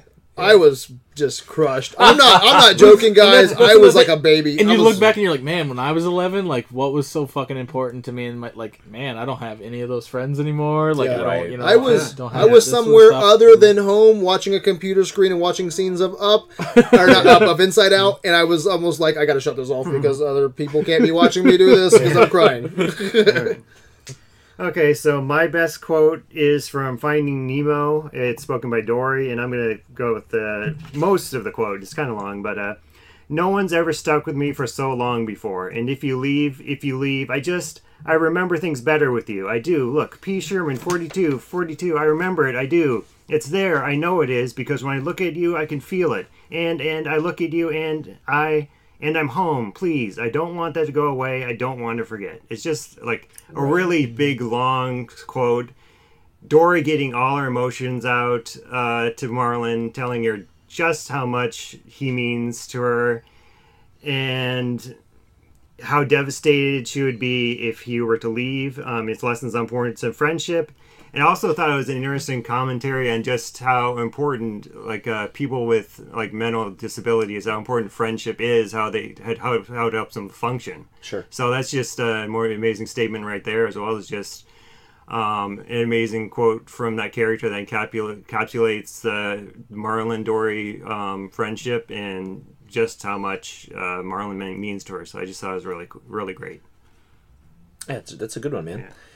Um, th- th- this marathon didn't have a ton of things that like jumped out of it. So, you know, it, it didn't. None of these had like you know the uh, "Hasta la vista, baby." You know, and there, there was no, there was no like yeah. even even with other with like in Toy Story, there's like "Wine to the Frog." You know, it's like shit that like it's like sticks out as like something that's really cool. Um, I think Coco had some really great quotes, but like the the I felt weird when I was writing it, but it's actually so the quote is some Monsters Inc. Um, it's I wouldn't have nothing if I didn't have you. It's actually from a song. It's a duet that Mike and Sully do at the in like the credits, Yeah. and like so it's kind of weird because it's like from a song, but it is the characters. True. Uh, but like that kind of encapsulates not only not only their relationship, like I wouldn't have nothing if I didn't have you, but it's also I feel like the sort of defining theme of a lot of the Pixar films is just uh, you know understand kind of realizing that what other people mean to you you know what I mean? And what you would do to, to for them and Yeah. your relationships and stuff. So I think it's it's it's it's just definitive maybe of the Pixar marathon. Yeah, you know what I mean? I feel the same way you uh, you did, where I didn't have a, a great quote until the last movie I watched was Up, and it took it for me. And it's Ellie, and she says, "Thanks for the adventure. Oh, now, yeah, now go have a new one." Right. You know, and Yeah, yeah. you know, Carl thinks that the scrapbook ends on the page uh, titled "Stuff Yeah. um, I am going to do." Um, and he finds out that Ellie had, in fact, lived out her adventure. You know, with, Right. with with Carl. You Right. know, and that she wouldn't have changed it for the world. And what a fucking gut punch! Yeah, Man, yeah. you you hear that, and I don't know. It's just they they got my my favorite duo, and I think that you know um, that that quote from Elliot just so powerful, even though it's just written in a book. You know, I think it's awesome. yeah I almost got it tattooed on my chest. I'm just kidding. um, but but, uh, I'll tell you another one that uh, was a, a runner up was uh, Bing Bong. Where he looks up from the dump and he goes, "Go save Riley. Take her to the moon yeah, for me." yeah, that's a that's good Take her to the moon for me. That was awesome. And then um, just a funny one that always cracks me up when I watch Inside Out is uh, the Cloud Cops from Inside Out, where he goes, Or- "Forget, for- it, Jake. it, yeah. It's Cloud Town." Yeah. I always love that quote. It just always cracks me up. it's Cloud Town. It's Cloud Town. Oh. All right. All right. Best screenplay. So the best words written on pages. um, this one, you know, uh, yeah, I, I'm I'm going with Inside Out. Peter Docter, Okay, um, who, who directed it. I'm going with this because I think it is the most inventive. It may be not my my favorite movie out of it with characters or design and all that stuff, but like, uh, it- there's something just like really going on. Just that's just visceral and just deep on these in the words here. Um, you know, playing playing with the idea that you know your emotions have emotions and they have to work with each other and mm-hmm. off of each other and So Yeah. creative. you know mm-hmm. your your your Yeah. anger and your disgust are going to go hand in hand at some time and mm-hmm. your joy and your fear need to happen you know together at times uh, it's it's just really inventive and then you get to have this this fun these fun little worlds with you know her hockey memories and, and all this stuff but also those gut punch moments you know that are like really sad and, and bring you down and you know we're all fucking relating to this this movie we, you can relate to pretty much the most uh, out of these because you know we're not rats or monsters and shit we're actual human beings that have these kind of feelings so uh, it, it hits home because we're people and that's what it's trying to do Sure. Okay. So, in best screenplay. This is actually my first tie. Uh, f- so Andrew Stanton, Bob Peterson, and David Reynolds for Finding Nemo, as well as Brad Bird for Ratatouille. So for Finding Nemo, I just felt that there were weren't really any wrong beats there. Uh, great jokes, great dialogue, uh, great plot setup and delivery. Um, I also thought there was a really good balance between uh, Marlin's story and Nemo's story. How they almost got equal screen time, how they got equal weight, Yeah. and so they're almost like co-leads there as well, and uh, which is important for it's a story about a father trying to get back to his son, but it's also, just as much a, fa- a son trying to get back to his father. Right. So. I thought that worked really well. Uh, also, developing so many good character arcs and relationships. Uh, not only the main characters of Nemo, Dory, and Marlin, but also Gil had a really nice character arc as well. Um, and so for Ratatouille, again, great dialogue, plot, characters, uh, and just also not only the relationships, the main relationship between Remy and Linguini, but you also had relationships between Linguini and Colette, Linguini and Skinner, Skinner's own dilemma about um, his feelings towards um, Skinner's feelings towards Linguini being uh, the heir to Gu- Gusteau's restaurant, and that had a pretty substantial arc there.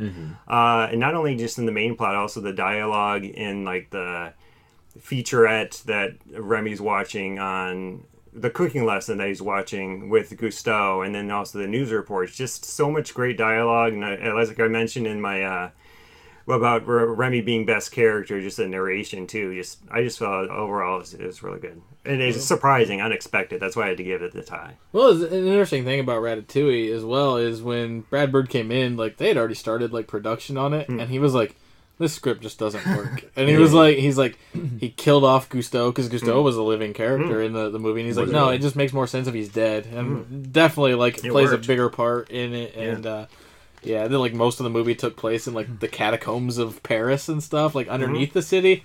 I don't know, but yeah, I think yeah he did a good job coming in and you know fixing a lot of that script. Hmm. Right on, man.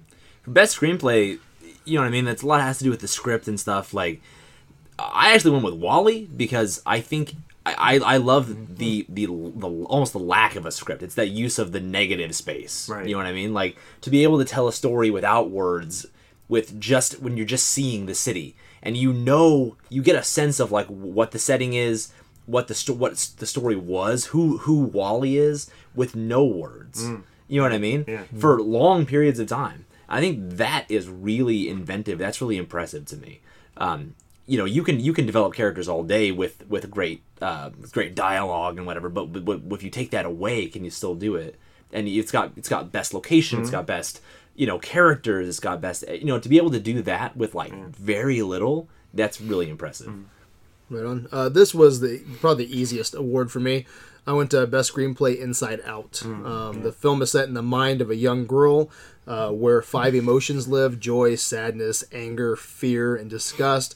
And they try to lead her through life as her parents move from Minnesota to San Francisco, and uh, she has to adjust to her new surroundings. Uh, but it's how they created that world, and they fleshed out. Um, you know the uh, the the mind Riley's mind I thought was um, such a unique and original story and Peter Docter um, I guess um, this original story came from him where he was dealing with his 11 year old daughter and she started you know showing some emotions and you know um, she was becoming unhappy and he was like you know where's where's joy?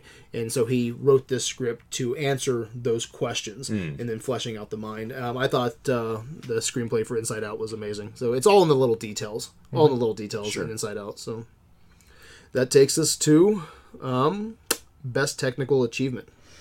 Um, this one I'm going with WALL-E. Um, it, it goes back, you know, a little bit to character design. Um, uh, WALL-E is just himself is really fucking cool looking and, and borrows all these elements from other places, but still is his own. And you've got these two very contrasting, stark worlds of this dirty earth that's crumbled and, and just fucked up and filled with trash and dust and nastiness and then this super clean beautiful ship and and eve you know very rounded and perfectly edged. Um, but the scene that really seals it for me is uh, when WALL-E flies that spaceship spaceship out to blow up, and he sends himself back out into space with the fire extinguisher, and just that dance that they're doing out in the stars, and the, the beautiful lines that are just crossing, and it's making Yeah. all of this just fucking just gorgeousness that's just captivating to the eyes. Um, that that that scene alone just kicks the shit out of the other five movies to me. Yeah, it's a beautiful movie. So, uh, best technical achievement is my second tie. Uh, actually, we went uh, really specific here. A tie between Ben Burtt's sound design in WALL-E and Ralph Eggleston's production design in Inside Out. So for WALL-E, like like Kyle mentioned earlier, how many sounds that Ben Burtt had to do, and they all sounded great. Uh, not only that, but they've really uh, defined the world of the film and fit into that very well um, laser blasts and just all the robot sounds they make the clinks and the clanks and the beeps and everything just amazing stuff. Um, and for uh, the production design from for inside out it was just like so imaginative and inventive how how they so well captured how to display how emotion works in the human mind.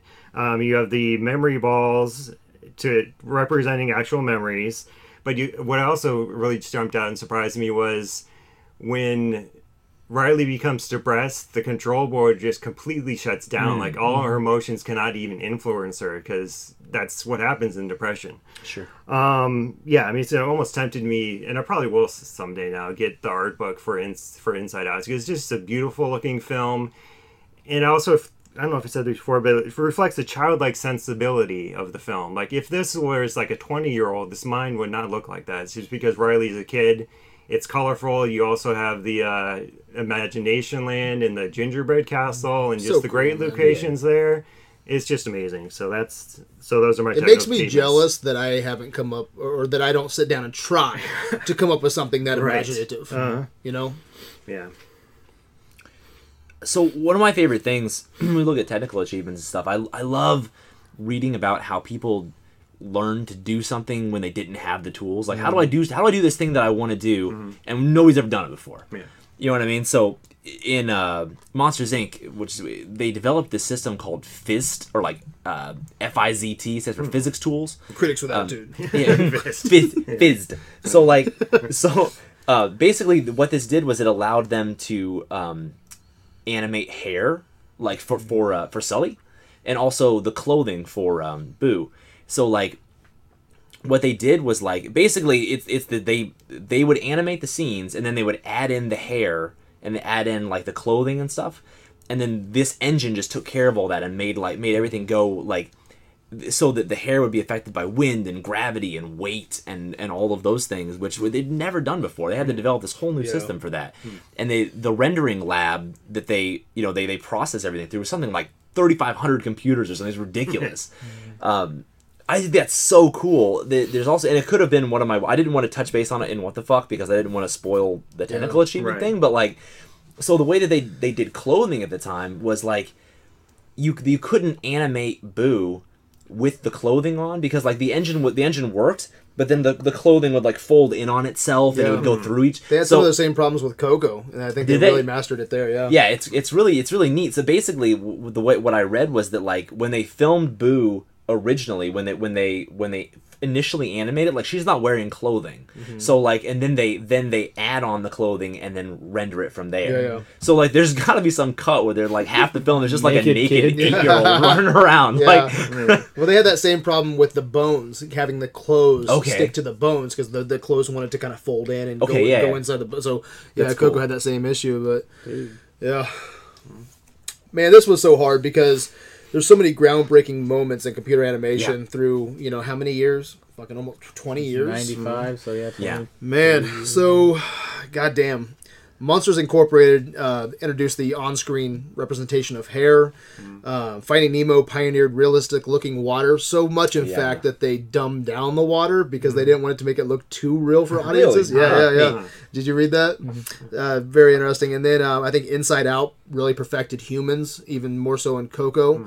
Um, but I think they really did a great job in Inside Out for humans and with emotions. Ah, so if I have I have two tie points and my original category point. I'm using all my points. Okay. Yeah. All my points in this category, and uh, and I think Coco with lighting, by the way. yeah, yeah, absolutely. Um, so they're Yeah. constantly just breaking new One-upping ground themselves. everywhere. Absolutely. So using all my points, I'm going my category point. I'm going Nemo for realistic water, Okay. technical achievement. Uh, my tie point, one of them is going to Monsters Incorporated for hair, Okay. and then Inside Out for humans. Okay. Those are the three I'm going with. Cool. Used all my tie points. Um, and that takes us to best supporting actor slash actress. Man, uh, Pixar gets some big fucking actors Absolutely, in a yes, lot yeah, of yeah. these spots. Um, but they also find, you know, Jims and other people. And I almost went Bob Peterson, who was like a co director for Up, who did the voice of Dug. He just kind of like, he just fit it. And he did really well with it for like never being an actor. It's the only thing he's ever done like on screen. Um, but I didn't go there. Um, I ended up going with Ian Holm in Ratatouille as Skinner. Um, because he's he's one of those he's one of the performances that um, you know not everyone is French for whatever fucking reason, even though they're in France. Um, but he's like actually like trying, and Ian Holm's not French, but like Yeah. he's trying, and he comes off fairly authentic, and he does this. He's very good at having this like Weasley little shitty Yeah. thing about him that you're just like. I just fucking hate him voice alone. I don't care what he looks like. I don't care what he's actually doing. Like I just fucking hate him. Like, uh, and he's doing a, a really fantastic job with that. And and uh, yeah, just just Ian Holm is, is pretty fucking great in Ratatouille. All right, so for best supporting actor or actress, uh, first I want to give a shout out to Ratatouille and Janeane Garofalo as Colette, just because I almost got my tie point, but I decided to use it elsewhere just because uh, she inhabits the character so well, and I don't know how accurate the French is, but it sounded good to me, and just especially that one uh, that when she's teaching uh, um, teaching Linguini to cook, that rat-a-tat um, speech that she gives him. Just funny, just just hilarious to me. But I ended up going with Ellen DeGeneres as Dory in Finding Nemo. Um, she really puts her heart and soul into that. I felt, and uh, it's no surprise why that regen- re- revived her career from where it was. Because I mean, previous to this, um, her coming out wasn't very well received, uh, but this was, and I think it kind of led to her getting her talk show and you know becoming that to becoming to what it was. But uh, uh, like I said, she just does a really good job with the character. I mean, Fucking Casey- energetic, isn't she? yeah, very much so. yeah. Very much so. Um, and uh, she inhabits it. It's it very well. Um, you can tell it's her voice, but she really goes all out on it, and uh, that's that's partly why. Um, there's even talk with her being like nominated for an Oscar for that because it was so good. I mean, that's one of the few times that's happened. The only times I can remember are Robin Williams for Aladdin and uh, Eddie Murphy for, for Shrek. So that's saying something. So that's why she gets my best supporting actress. I thought this was going to be a clean sweep for Ellen DeGeneres. Honestly, like I'm really surprised that you didn't pick her. I'm really surprised. I would be surprised if you don't pick her. I think she too- kills it's this too category. Ellen DeGeneres for me. I, feel. I, I mean, I, and, and you're right. Yeah, she's not really like being. I mean, yeah, it's very Ellen DeGeneres. I, I get what you're saying, Right. but I she was so. I mean, she's she carries a lot of the film for a supporting actress. Like I mean, she's the does a wonderful all about job. her character. The sequel, they made a sequel all about her. Like, um, I think she's a she's a great character, and her like she plays off of off who played Albert. Uh, Albert Brooks. Albert Brooks. Albert Brooks plays off of him so well. Their chemistry Yeah, is yeah. great. Um, yeah, yeah, absolutely. I would go Ellen DeGeneres. Oh, this one was hard. Um, I think I'm gonna change mine. I think I'm gonna change mine. Um, I have a question for you guys though. I want I want to sleep tonight. Okay, so I got to get this one right. um, Inside Out. I don't have her name in front of me, but the little girl Riley. Would you consider her supporting? Because I the would. main the Yeah, main is yeah. Joy. Right. Yes. Okay, so now I got to make a decision, man. I, I did originally have Monsters Incorporated, Steve Buscemi. Um, I, lo- I love his voice; he's very Sure. villainous. Yeah, but. I wasn't happy with that when I put it down. Listening to you guys talk about Ellen DeGeneres, man, there's no denying that she's. Um, I'm not a big Finding Nemo fan, but she puts her heart and soul Yeah. Yeah. into Finding Nemo for sure. Um, but man, that girl, that little girl, the whenever she um, she speaks in Inside Out, You Riley- really like this movie, don't Yeah, I you? fucking love like Inside Out. that's crazy. Yeah, I love Inside Out, but she has, she has so much emotion, you know, that just tears me down. Yeah, tears I mean, me down. especially that classroom scene. That Yeah, really got me. break down yeah, and yeah, it was it was really good, very good voice acting there. Mm. I can't deny Ellen DeGeneres though. I'm not a big Finding Nemo fan. I'm gonna go with Ellen DeGeneres. She does put her heart and soul Mm-hmm. into it. So, yeah, I've really not too much more to add. You said Mm-hmm. it perfectly, but both of you guys did. So I'm gonna I'm going with Ellen DeGeneres. Yeah, I'm Alright. changing mine. Good job, guys. You pulled me over today. Hey, we very rarely pull Brad off of off of his. Uh... We very, very rarely pull Brad off. but, it, There's your sound clip right there. but it does happen. All right. Um, best actor actress. Ooh, um, you know, it was this one was a close one to me because I really, I really wanted to go Ed Asner for the longest time as Carl and Up, um, because he just embodies that that voice just it like perfectly fits that character. Um, but you know, in, talking about it tonight, Ben Burtt did twenty five hundred plus voices in mm. WALL-E. Yeah. and even though WALL-E doesn't say a whole lot, mm. WALL-E, Yeah. and, you know, Right. you can't Right. say Eve properly. It just mm-hmm. says Eva every mm-hmm. time. Like, and he has you know little words here and there, directive, you know, whatever. But like, mm-hmm. there's still so much life and emotion and beauty in those little words, and and couple that with him doing the voice of every robot, Mhm. and you know, uh, Andrew Stanton saying you you're gonna be. 90% of my movie and he ends up 90% of the sounds yeah, that's nuts. outside of music are Yeah. are Ben Burtt. It's it's got to Yeah. be Ben Burtt to me. All right. So for best lead li- actor actress, I went with Albert Brooks as Marlin in Finding Nemo for a lot of the same reasons as Ellen DeGeneres. Uh, but Albert Brooks, previous to this, and even now, he's still known as like a neurotic comedian, almost Woody Allen-esque, just mm-hmm. like very frantic. But here he gets he gets to play that, but he also gets to play a much wider range of emotions from feeling overprotective about Marlin to the joy about the sea turtles to sadness over leaving, over leaving his son to confusion, etc., etc. And just he just really, he's also a really good playing well off of Ellen DeGeneres, even though they don't, they probably didn't even record at the same time because in voice acting that's not how it works. But they seem to play off each other really well. Uh, so just for him to do that as well is really amazing. So I went with him in uh, Finding Nemo. I think you got to. First of all, I just want to say that like I'm really impressed by like everyone's answers. Hmm. Like I like that we don't all have the same answers. Hmm. That that's actually rare. You know what I mean? Like we, a lot of times we'll go around and it's like, hey, everybody's got the same hmm. shit. We'll miss a but- couple, but then we all get back And- on the same right. page and miss a couple. Right. For for this man, I think like you're going best lead actor. You got Ed Asner and you got Billy Crystal, and it's like that's like Clash the fucking Titans, man. You know what I mean? But like.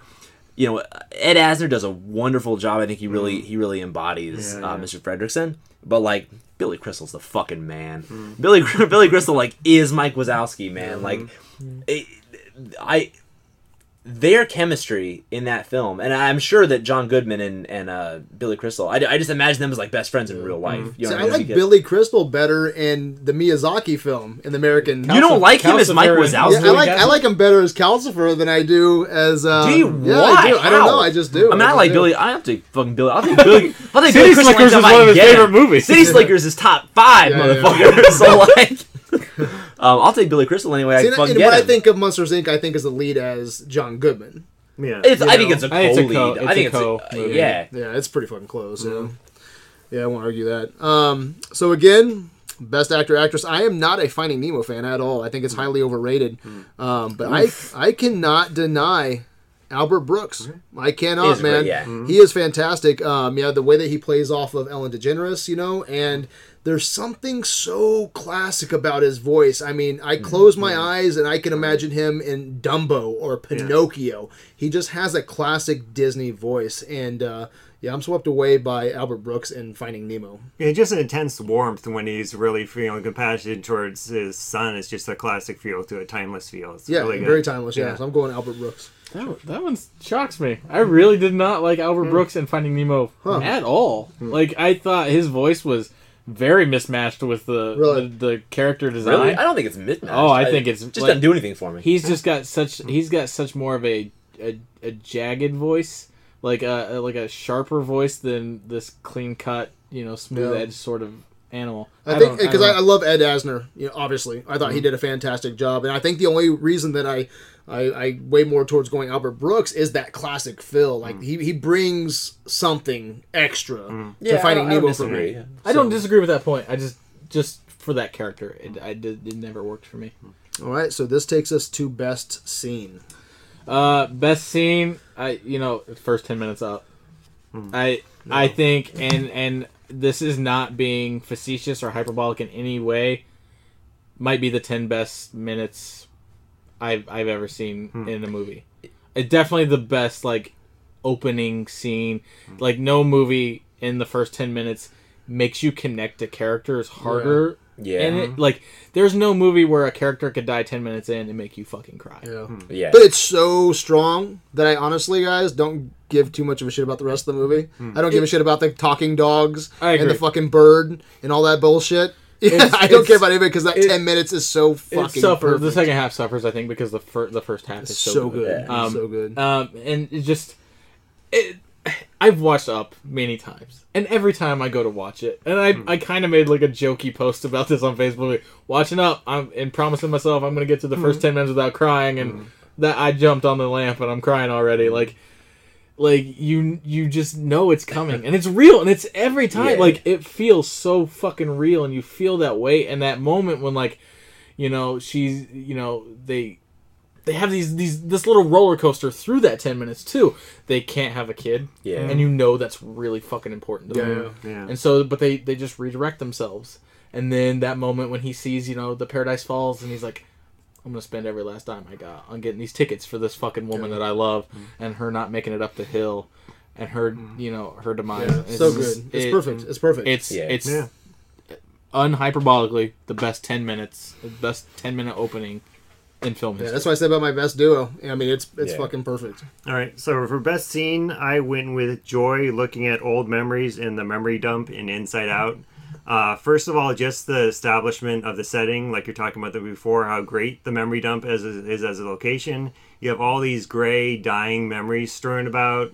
It's quiet, it's dark, um, it's about as depressing as you can get, and the only light is from Joy just walking around looking at the old memories which are mostly those gray memories, like when Riley is really young and uh, they're about to disappear because she's not going to remember him anymore. Uh, but finally, she comes across the memory of sitting in the twisty tree, the loss after the bi- of the big hockey game, and now it starts off sad, but then her parents and her friends show up, and she and uh, they cheer her up, and finally, uh, Joy realizes how important sadness is. So that's really pivotal right there. And uh, the DVD I was watching actually ended the scene uh, before Joy and Bing Bong try to escape out of the dump, but I'd like to extend it only because once they finally do get out, um, Bing Bong bails and fades away, and with the quote he's talking about, you know, uh, basically tells Joy to save Riley for him, and uh, is just a really great scene, pivotal, but also just works well, very well on its own. So that's why I wanted that as best scene. So first of all, I don't disagree with you about like one of the best ten minutes of film history. I, I totally don't. I am, however, out of tie points. Okay, um, and so the, and to be honest, like I agree with you, but I, I I've seen Up so many times, man, and like it's not it's not. I don't disagree with you at all, but it has lost some of that emotional resonance for me. Like. Um, I don't disagree with you, and I, I want to make that very clear. Like, I totally, I totally feel what you're saying but there's one scene in Inside Out that does get me every fucking time I see it. And that's like Bing Bong's sacrifice or whatever, like when they're mm. getting out of the memory dump. Um, I really not so he. I, it's like first of all, it's just symbolic. You know what I mean? Like in mm. in order for mm. her to grow up and for her to be healthy, she has to put away imaginary friends. Yeah. You know what I mean? And uh, mm-hmm. yeah, as you grow up, you got to put away these things that were important to you as a child. And so, not only literally, but also figuratively, like he can't continue on this journey. And that he sacri- he knowing that sacrifices himself so that she can be like a real person. Like I think that's fucking great. And he's like, you know, go take her to the moon, and like that's so that's so good. I think like um, if I had tie point left, I would tie it with the first ten minutes of up, but I don't. If I had a runner up, it would go to that Bing Bong scene. But my best scene is Sadness saves Riley Inside Out.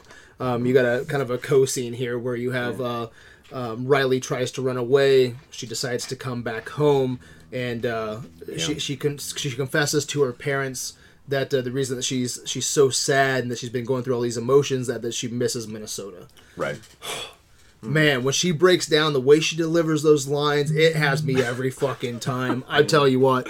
And then the entire time you have um, Joy, who's been trying to shield Riley from sadness, and she finally comes to that realization that you need sadness, and that sadness um, sometimes you need something terrible to happen to grow stronger, and that that sadness can eventually lead you to happiness. It is such a great moment in Inside Out. Um, I love it, and it goes even deeper than that, which I'll get into later. But um, that's my my favorite scene for sure. I cry like a baby. Yeah. All right. Um. So now we're on defining moment. Um. I'll just defining moment is something that sticks with us. It doesn't have to be anything specific. It could be very broad. It could be a poster for the movie. It could be you know a line. It could be the way something's said. Uh, defining moment's just that that thing that you know embodies this entire marathon for you when you when you when you do it.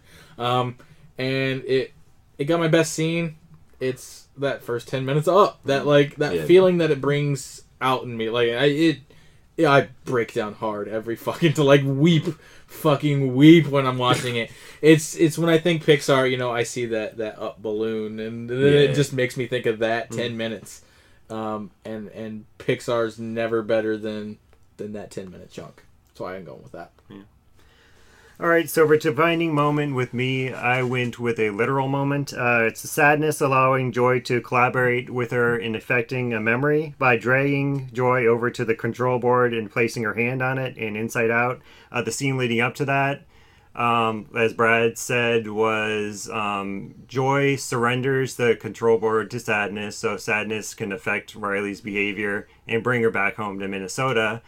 And then just in so you think it's good the whole scene's going to be sadness just affecting everything but then um, sadness flips the script and allows joy to collaborate. And it's just i feel it sums up the message not only of the film but defines the lesson of true friendship a surprising moment uh, affecting moment for me Um, it also, in a way, defines what a lot of these films in the marathon are about. They're about duos. They're about friendship. They're about um, working together to achieve a goal. And I just thought, just in one single moment, that is summed up brilliantly.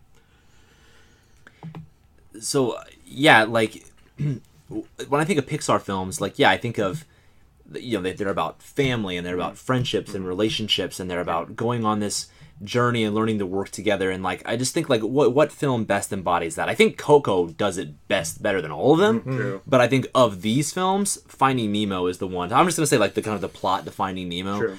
I think that is of the ones that are here, like really embodies what I think of when I think of Pixar and like what Pixar really is about to me. Yeah. Yeah, this one here, um, it's exactly what you said, Matt. It's defining. Uh, my defining moment is a new core memory in Inside Out, and uh, this is where I start getting real emotional, even just thinking about it.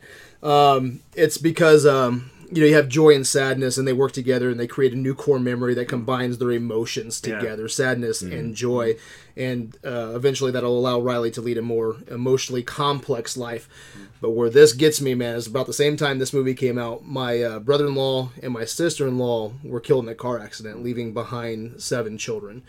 And sitting in the theater watching this, you know, I, I put them in this movie and their emotions and how wrecked their life has become.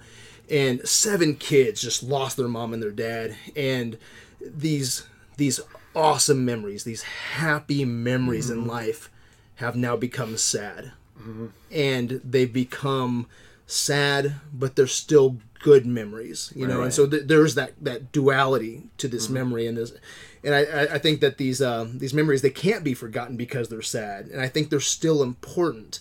Um, and I think that's going to continue to help them to grow. You know, um, it, it just it just gets me right in the feels. You know, and this came out the same time as that.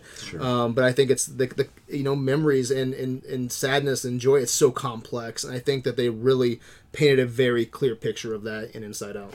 So that was my defining moment of this Pixar marathon. So um, best director. Um, best director. Um, I'm going with Andrew Stanton for WALL-E. Um, a lot of things we talked about with not having any sort of vocals for you know a half hour into this movie, really, um, and still conveying this uh, complex emotional story through the beginning of it. And uh, you know, maybe the message is you know a little heavy-handed, you know, by the end of it, but it's still a good and solid message. It's something that like if you were to say like man, imagine humanity 700 years from now. Like, yeah, that's that's you know that could be accurate. Us floating around like just blob, gelatinous blobs. You know that our bone density has changed because we just Maybe we're just Sit destined to be chairs. fucked because put 700 years on top of the 700 years, Yeah. and then they're fucked again on Earth, um. But th- but there are other eating things. each other.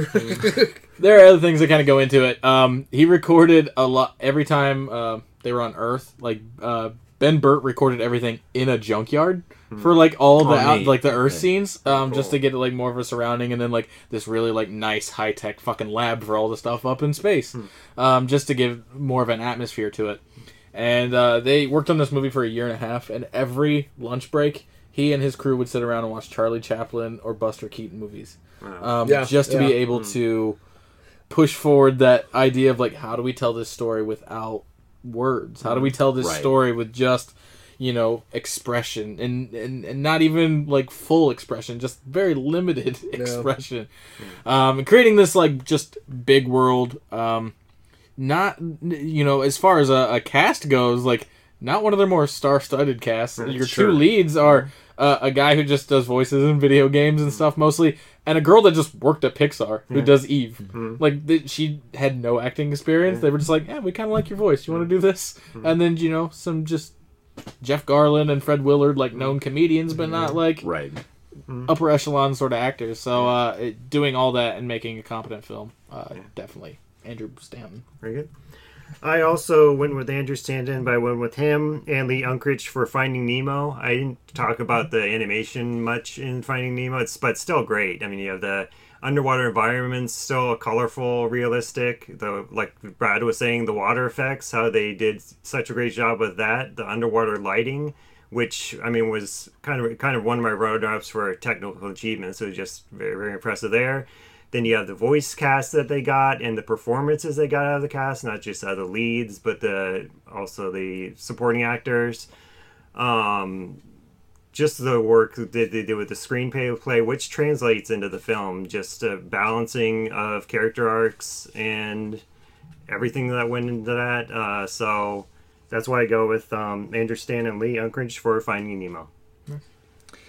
Kyle took the words almost like literally out of my mouth. Like that's exact, even down to the fact that I was gonna say like you know it's a bit heavy-handed at times. You know what I mean? But like I think that overall, um, like just I was gonna say it even before I found out all the, the stuff mm-hmm. that, that you, you guys have told me a lot of stuff about the, the about the production that I didn't realize from my own research. Hmm. Um, it's only made it more impressive hmm. to me. So I hmm. would say Andrew Stanton for WALL-E for sure. Yeah, and I'm going to echo all that. Andrew Stanton, WALL-E. Um, Andrew Stanton wanted a more 70 millimeter look, Hmm. you know, mm-hmm. to WALL-E. Hmm. So he actually uh, built a three dimensional replica of WALL-E and then filmed it with a 70 millimeter camera mm-hmm. and then tried to replicate that within the computer. Yeah. You know, that's pretty badass, and I think that shows. Uh, There's there's a there's a quality to Yeah. WALL-E that's that's kind of timeless, Yeah. and a 70 millimeter really encompasses that. Hmm. Um, so working with 70 millimeter uh, miniatures, animation, a ballsy choice of music. I love the soundtrack.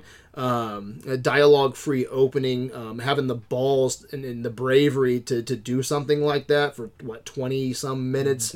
live action too. Didn't mention that. The Yeah, only yeah, Pixar live movie action. that has like live Yeah. action. in it. the design of the world, the scope of the world, um, sound design, and then allowing it to be quirky, but then still hitting on sci-fi tropes, um, tapping into that uh, the, the Chaplin stuff, you know, um, the voice acting. There's so much um, that I think Andrew Stanton as a lead on here really developed WALL-E um, to what it is today. So I'm going best director. Um, go to Andrew Stanton. WALL-E. Nice. Worst picture. Worst picture. Uh, for me, it's Finding Nemo. Uh, it just Finding Whoa, Nemo is. overrated. I think I no um I think I think it's I think it's Pixar's most overrated movie. Um I think it's just meh of a story. I don't I don't feel anything for Marlin uh, as a main character. I I don't get behind his plight. Um again when I hearken to the, the idea that just like he sets up his whole like finding story like uh and and that just kind of it takes me out of it. I think uh it, it, it- the thing you mentioned with like half the characters are Australian, the other half aren't. Like that just it, That's it's funny. I didn't something think that like that. it, it does it it's something like when you're thinking about it, you really notice it and it's really kind of fucking bothersome. And that goes back into me like like you guys gave Albert Brooks best actor and it just that really it doesn't work for me Yeah. at all. And uh, that that takes me out of it. a I want to share something too. Um, I wonder how many people, and I'm not saying you, Matt, because I know you love Finding Nemo and you can justify why you like it, Yeah. but I think a lot of people um, just go with their um, nostalgia when it comes Sure. with Finding Nemo, like they, they would a lot of films. But it was so interesting. Um, Ryan Smith came over. We watched. That was the only movie we watched was Finding Nemo. Um, he's my best friend, so we, you know, I um, bounce a lot of things off of him, and he loved Finding Nemo, right? And we sit down and we watch it, and uh, afterwards, you know, he's like man, you know what? Like I liked, I thought I liked it a lot, but it just it didn't hold the the weight that it used to. It was hmm. just I felt afterwards that it was just okay, and I'm like, yeah, I was like, I didn't, you know, I didn't hate it. I didn't hmm. hate Finding Nemo, hmm. but I Yeah. thought it was completely overrated. I thought it was really interesting having you know someone who thought they really enjoyed it sit down and watch it. And we weren't even cutting up on it. We were watching it as a as a as a marathon movie and uh, afterwards he was just like yeah and then i called him today he was like yeah man it's weird i, I just thinking about how just it was okay now you mm-hmm. know Right. so it was, it was kind of interesting Yeah, so. and, and it is another big plot is you know the sharks don't like their storyline just really kind of is just weird and confusing to me, and I'm just like it, it just it doesn't play off to me and in my sensibilities where they're like not wanting to eat. I don't, I don't know. Yeah. That's Like, just- just I, I, I, weird I'm stuff. really interested in Nemo's plot where he's hmm. in that Yeah, if you would have Yeah. stayed there, I would Yeah, have loved that movie. I but like it. The when they go dentist back to office Marlin, and, don't and that little aquarium, but as, as much I gave my best hero to Marlin. Hmm. I like you know that he's his journey and him, him going to get hmm. Nemo, but the journey itself, mm-hmm. that that adventure, I just don't give a shit for. I, I love all the stuff in that aquarium, which didn't make it. That's the reason probably it didn't get my worst picture. So, uh, first, uh, touching on what you said, um, I, it didn't drop in quality a whole lot, but for me, WALL-E, it dropped a little bit. Like, the first, if you would have asked me when I first watched it and coming out of the theater from watching WALL-E, I would have said, yeah, it's, it's like definitely a Pantheon film. It's like really awesome. But I think just this time around, because I was watching so many of the other films where they did such, I think, well, to me, anyways, with um, building better character work and and emotions in the film. Like I, I really still like the technical achievements in it, but I mean some of that drop. But you might catch a lot. Of, I might get a lot of shit for this, but um, my worst picture is Up. Um, I like the first ten minutes. Overrated! Um, He's gonna say that for every pick. It doesn't matter what we No. think. uh, so yeah, the first ten minutes are great. I mean, which what you I think you do Only it kind of goes unspoken as well. Just how quickly they're able to define those characters in that in that early like ten minutes. Just uh, and how they're not really traditional characters either. They're like these dorky kids who want to adventure, and just how you could actually still care about them so quickly and, and all that. But uh, then I feel it kind of goes downhill. I couldn't I couldn't connect with Carl. Um, I understand how he's uh, grumpy all the time. His, his he lost his wife, and he's really grieving for her. But it just kind of it just grated on me a bit. And um, like I mentioned in my what the fuck, Russell was pretty annoying. Uh, you have a lot of weird stuff. Not only the flying dogs, but just all Yeah, these flying dogs. Fuck Yeah. that. and all the all the dogs not to mention a lot of drowned dogs and uh just a lot of Fuck weird that stuff bird too. Right? yeah right like chocolate right. Heaven's a girl. yeah it's just You know, I mean, none of these films are bad. I want to make this clear, but just that's the one that connected with me the least. So that's why it gets worse. Correct me, correct me if I'm wrong, because I, I was trying to think this through and I got busy and I didn't get to complete my thought today. But mostly in Pixar movies, the real world acts like the real world, right? Like Monsters Yeah. Incorporated, there's nothing Uh-huh. crazy. Right. Um, from the human side, they all act like we do. Mm-hmm. Um, I was trying to think. Uh, Ratatouille, they all act, you know, like humans. Uh, or every everyone does. The real world acts like the real world, but in Up, it's Mm. the only movie that's a little bit different where dogs can talk and they fly fucking cars. I mean, airplanes fly cars. That'd be really mm-hmm. fucked up. But mm-hmm. fly, fly airplanes. Mm-hmm. I don't know. It just kind of took me out of this this marathon here, where everything else was kind of grounded in the real world. You know, even Finding Nemo. You know, you don't have fucking dogs flying airplanes. You know what I'm saying? We, they could, and you just don't see Yeah. it. But Yeah. yeah. I don't think so though. I don't think so. No, Like- I understand. Like even you're in Toy Story, the Right. hum- the dog doesn't talk. You know what I'm saying? Right. I know they have their collars or whatever, but Yeah. I just didn't give a Toys shit. do. yeah, yeah. Toy, but that, but in the in the hu- the the humans, but the human, yeah, you know, Yeah. um, yeah, are grounded. So Mm-hmm. Yeah, fuck up. No, just kidding. I'm just kidding. it is it is unbelievable that this isn't a clean sweep for Ratatouille. I fucking hate that movie. I'm with you, buddy. I fucking hate this movie. Overrated. Overrated. I, Three like, overrated movies. I, I had again. I hadn't seen it. I sat down and I only knew that your friend the rat is badass, and like, it's just shit. I don't like anything about it. I don't. I don't. I really don't. Um, I think like. So of the, pre- I like a lot of the Pixar. The premise, like, what if monsters were people? You know what I mean? What if, what if like emotions are people? What if fish are people? This is just like, what if French people were people? You know what I mean? Like, who gives a shit? Like, um, I don't. I just it, nothing. I don't fucking care. I'll never watch it. Well, I'll have to watch it again every week because one of the kids I watch Yeah. likes to watch it, and I'll hate every second of it. yeah, that's the thing. I don't think uh, like with uh, Matt earlier. I don't think there's any like. I don't hate any film here. You know, like Really, like- I don't. I, I don't hate it. actively dislike it. But if there's a, if there's a movie I'll go out of my way to talk shit about it. if there's a movie that's highly if there's a movie more overrated than Finding Nemo and Up is Ratatouille. right? I don't give a shit about this rat pulling this guy's hair and making him cook food and shit. Yeah. I just don't care. I, I don't care if there was a if there was a movie that um, was a struggle, you know. Um, and again, I didn't hate it because I, I like the microverse. I like seeing rats crawling under buildings and like doing Yeah. their thing. I like that shit. I love the beginning of Ratatouille I want to know more about cooking the rats. food over the cooking food over the chimney, Yeah. things like that. That's Mm-hmm. fun. But when he goes to you know cooking food and he's a chef and shit, I just don't get. He a gets hit damn. by lightning and shit. I don't know. With the dumbest whatever. name in Pixar, Alfredo Linguini. Alfredo Yeah. Linguini. Yeah, Like, what the fuck? suck my dick. Yeah, suck, I my, fucking- suck, my, suck my dick, Ratatouille. Overrated. Overrated. So three overrated movies. All right. All right, so uh, this takes us to wild card. If we have any new listeners, a wild card is pretty much create your own category, whatever you want. Yeah. And and for me, I like to, you know, we we can just give a random point to a movie if we want to, but I like to find a category where they all share something in common. What does not just all these, but every Pixar movie have in common? John Ratzenberger. Oh, yeah, yeah, yeah. John good- Ratzenberger good does a voice in every Yes. movie. So even before we started this one, usually I you know watch all the movies, then I try to find a category, mm-hmm. objectively find one. Mm-hmm. This one beforehand, I was like, I'm just doing John Ratzenberger. and Whatever comes out, comes out. Um, and I usually don't do ties, but I'm going to do a tie for this one. Hmm. I'm doing a tie for my own category I created.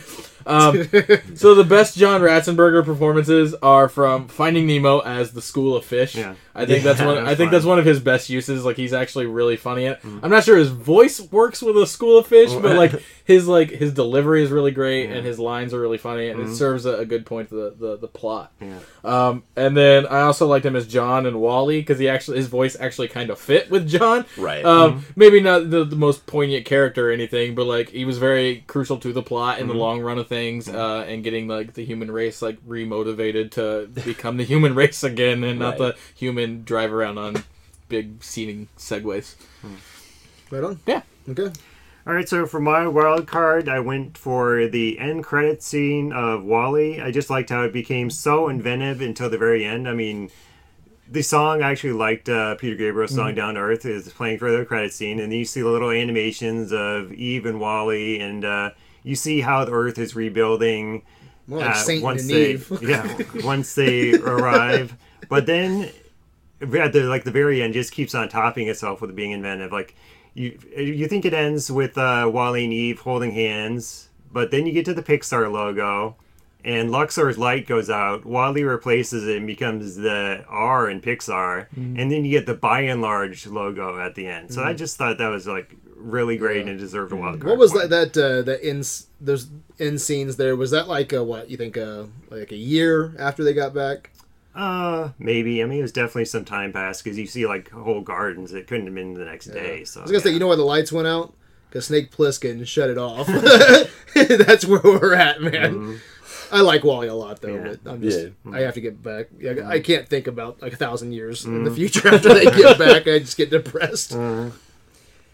Um, I wanted to give, I wanted to tie my best lead actor with Billy Crystal and John Goodman because I think they're just so iconic together. Their chemistry is so good. So I'm, I'm just gonna give my wild card to John Goodman in Monsters Inc. because I think he's, I think he's such a great job. Um, I don't. He's one of those. He's one of those people. Like I, I actually think you could re- you could replace Billy. You could Mike could be voiced by somebody else. I don't think it would work as well. But like, I think like Sully's one of those characters that like I can't imagine anybody else playing it. It's like it's like the perfect. You know what I mean? They they went back and like redesigned the character. Be it like it being inspired by John Goodman. You know what I mean? So like I think I just want to give a point to John Goodman. I think he's ridiculously good in Monsters Inc. Their chemistry is awesome. Um, I will go into this more later, um, why, but uh, I think Inside Out is a very special movie, and I'm going to give it a boost point. Okay. So um, I'll just move on from there, but it's getting a boost point for Best Picture. Okay. So, Awesome. All Best right, picture. best picture. So- here we go. No, no overrated pieces of shit. Um, for me, when it, it, it comes down to it, I I love the technical aspects and the music and everything that goes along with WALL-E.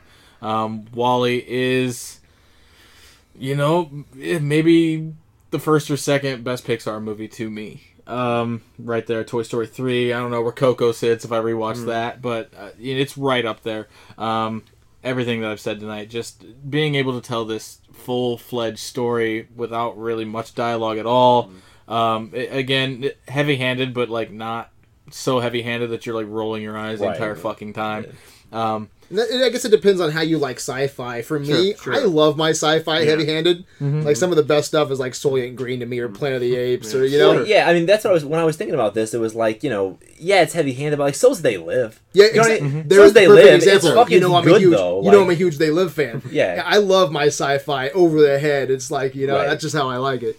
Um, but and it's it, it's such a great duo with with WALL-E and Eve, and uh, even the cockroach is like such a full fledged like beautiful character that doesn't Right. talk or fucking do anything really. Um, I just feel I feel warmth and sadness while watching WALL-E, and I get sadness from a lot of these or warmth from a lot of these, but I don't I don't get it as strong as, in both regards in the, any of the other movies. So WALL-E takes Best Picture. I want to comment on that too. Like I love watching movies like um, you know holiday movies. Mm-hmm. You know, and I know I'm gonna probably get some shit for this, but I'm not a big plane, trains, and automobiles fan, so I don't have any really great Thanksgiving movies Mm-hmm. for myself. So um, I just started thinking about this year. You guys know I'm a huge Dawn of the Dead fan, Mm-hmm. right? And uh, I was like, that's a perfect Black Friday movie. You know, Oh, so yeah, now I yeah, have a date to watch Dawn of the Dead. Okay. I was thinking like you know um, watching WALL-E. You know, it's you know it's a uh, on Earth Day. on Earth Day, yeah, that? on Earth Day. But I think it's a great Black Friday movie too, like uh, consumerism. Oh, yeah, you know. Yeah. So uh, I I have another one I can watch on Black Friday. You know, WALL-E and Dawn of the Dead, double feature, baby. Because I mean, uh, with WALL-E, I mean, the Buy n Large basically takes over the entire Earth with not only Right, yeah, yeah. not only just uh, with the stores, but you have um, sponsoring spaceships, and basically that's what human humanity's become a consumer's culture. But uh, Yeah. I went with Finding Nemo as my best picture. It still holds up so many viewings later. Um, I I hoped it would, and it did. Um, it's just I just really like a lot. Like it's like I was mentioned with the screenplay. I don't think it hits any wrong beats. There's great characters, humor, action, drama, the whole nine yards, and um, it's in my top ten of all time. And I think it's probably going to stay there just because. I think it's one of Pixar's finest achievements aside from the Toy Story films, and uh, I really like a lot. So that's why it's my best picture. when I came in tonight, the award that I had for Best Picture was for Up because I, you know, I've seen all these. Well, I've seen most of these many, many times, and Up is it continues to be fun for me. Um, I enjoy watching it probably more than I enjoy most of these. Um, but you know, th- as we've been sitting here tonight, I feel like you're right. I think like the it doesn't ever get any better than that first ten minutes. I- If you think of it like that, the whole movie is downhill. No. You know what I mean? In, in terms of quality, and definitely the second half is not as good as the second as the first half. Um, Fuck that bird. yeah. you know what? The birds. Kevin's okay. I like Kevin. Kevin's okay. I like Um, I like Dug. We're good. Uh, so I, I'm gonna go with WALL-E. I, I, I really think that like I, I have only seen it the one time, and, and it's not it's not like I hadn't seen it. Like I was aware of what WALL-E was all about, and you know, um, but I had never seen them get to the spaceship. You know what I mean? Um, but I, th- I think WALL-E probably has the most to say, even if it's heavy-handed at times. Without you know what I saying mean? That- things, too. Yeah. yeah, great without saying things. I think it's- Pixar. Right, It's pretty d- definitive. I think of Pixar really. Like I think I think you think of Toy Story, but WALL-E's right up there. I you mean, I know? know just looking through a Wikipedia page how many critics liked it and put it on their ten best list. Yeah. it's just yeah, that is good points there. So yeah, Yeah, my uh, best picture is Inside Out. Um, I said, if you look back at our review, I think it was in 2015. Um, Ryan and I came out of the theater and uh, we did a video review on it. You can find. It. I was like, man, if there's a movie that Criterion will publish in 20 years, you know, it's it's Inside Out from Pixar. I think it's the most uh, important movie on this list. Um, to me, this movie just isn't about uh, a girl who is uh, missing her friends in Minnesota. Um, you can put your emotions on there too. Was it your the, the first time you found out that one of your grandparents died? You know, um, growing up with that, um, or in this case, you know, um, brother-in-law and sister-in-law passing away, and how you deal with those emotions. And I think it opens up that you can talk about sadness. You can talk about your different emotions. You, I had a conversation with my kids about how um, those those good memories will become sad and how we have to embrace those sad memories. And once you start embracing those that they will become happy again at some point. You got to work through them as a family. Um, not only that but how complex this world is um, with uh, the imagination that went into riley's mind and um, getting you in the feels man with the, uh, the imaginary characters and uh, the, the voice acting. Um, I, I think if there's only one thing that takes it away from me a little bit is maybe the character design isn't as good as I would like it to be, you know. Um, but for the most part, the music gets me in the feels every time. Um, I just think Inside Out is a, such an important movie that I think you need to sit down with your family and with your kids, and I, I think it might See, be I more. agree with that. I think it might be even more important to watch, you know, or as a parent. You know, Yeah, yeah. um, I, I think it's such an important film, just in general. I think it's really so the way that like we work we work with Yeah. kids that are autistic and, and I know that in the past like I've used Inside Out as like a teaching tool as you know just teaching kids about their emotions. You know what I mean? yeah, so yeah. you can be like, hey, hey, who's you know who's at your control panel right now? You know what I mean? Yeah. like Yeah. so helping them to identify what they're what they're feeling and why they're feeling it, and I think that's really cool. It's just it's just it's so interesting because this movie that movie does nothing for me. It really does. I I don't. In fact, one of the things I was going to bring up was that I you know for a movie that's all about emotions, like I feel like it's one of the least emotionally resonant films Really? to me. But I get where you're coming from, and mm-hmm. everybody's different. You know what I mean? But like, it's just it's just interesting. You know I think mean? it's really cool, I, think too, it's the- important for sure. Yeah, like, I think it's mm-hmm. really cool too with the personality islands. You know how Yeah, yeah. Um, you can sit down with, with the kid, and be like, "Hey, you know, what's your personality islands? Right. You know, Yeah. what makes you as an individual?" Um, but yeah, I think it's Pixar hitting on on all cylinders, even the comedy. Yeah. Uh, the comedy, like I love uh, some of the, the small beats, like you know.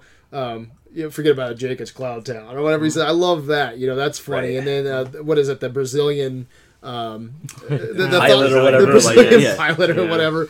Um, but yeah, I, uh, I seriously, guys, I watch Inside Out. And I, I'm just like a ball of mush because to me, again, it's not just about Minnesota. Sure. it's about your life experience and what did you go through Right. at, that, at that age. You know, I, I remember the first time that I really experienced sadness was I was at my. It's almost like very reminiscent where I was. Um, I was at my best friend's house and we just got done. You know, like.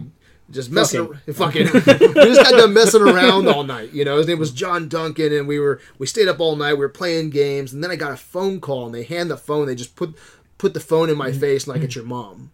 Like, what's mom calling at like noon? You know, and she's like, "Hey, you know, you gotta get your stuff. We're gonna come pick you up. You know, your grandfather passed away." Mm-hmm. And I was just like, "Oh man."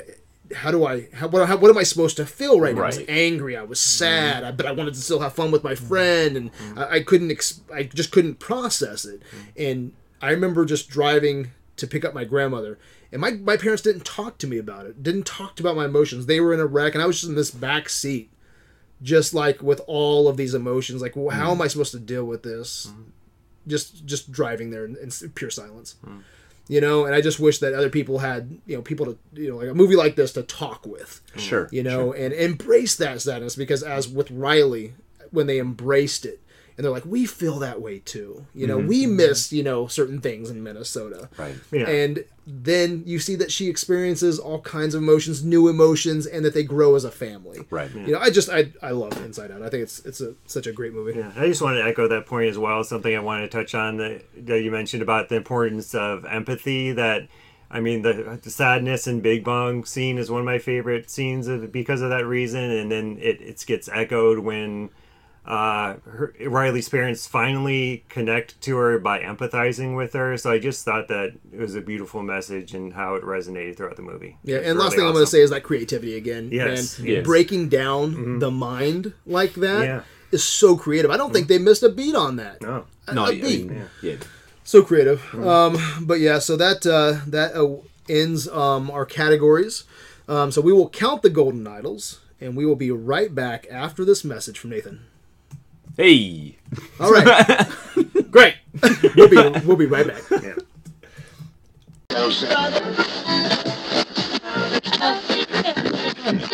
All right, we are back, and before we count the golden idols, um, actually, I think you've counted them, right? You have the answer. We don't know what the winner is, but before we talk about the golden idol winner, let's talk about the poll results. All right, so yeah, we threw up on Facebook uh, all these movies just yesterday, so we had you know about 35 hours worth of people getting to vote on this. Um, in last place, we had Ratatouille got two votes, Inside Out uh, got three, Up had four, Finding Nemo also had four. They tied.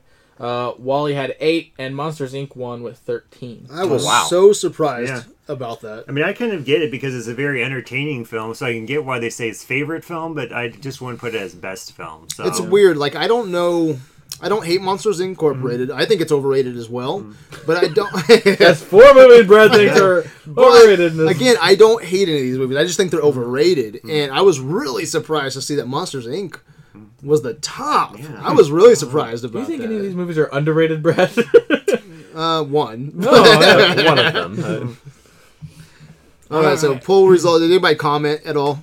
Yeah, we had a few comments. I just turned my phone. Were you off, were you so I wasn't surprised about that at all? No, I think Monsters. Ratatouille. At No, the no, Ratatouille at the bottom. I agree with. Honestly, I mean, I mean, I, I think that I really like your take on on uh, Inside Out, and I and I think you're right. I don't think you're wrong, but I would I would put it next to the last Really? as well. Yeah, it just doesn't, just doesn't do anything for me. Um, and then what is it? Up and Up and Finding Nemo. Up and Finding Nemo, right about the Tied right same. the. W- WALL-E, now that I, you know, yeah, I think it's probably What is it probably about Finding. Nemo, man, that a lot of people really embrace? I, I don't get that one. Yeah. You know, Yeah, and I even I gave it some I- awards.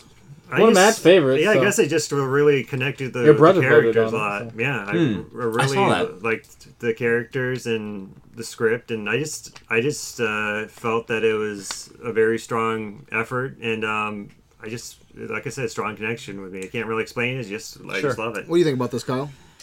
Um, you know, uh, there are our poll, our our results and this poll are you know there's definitely some differences. So I I didn't I didn't expect it to go this way, especially so one sided. I actually thought this would be a poll where it was almost even all the way through. really. I, I really thought so. Even even you know me looking at some of these films and be like I I don't see it, but like I can understand why other people would. So I, I expected this one to be you know pretty fucking neck and neck. And you know, I do want to note that uh, Toy Story is in Pantheon now, right?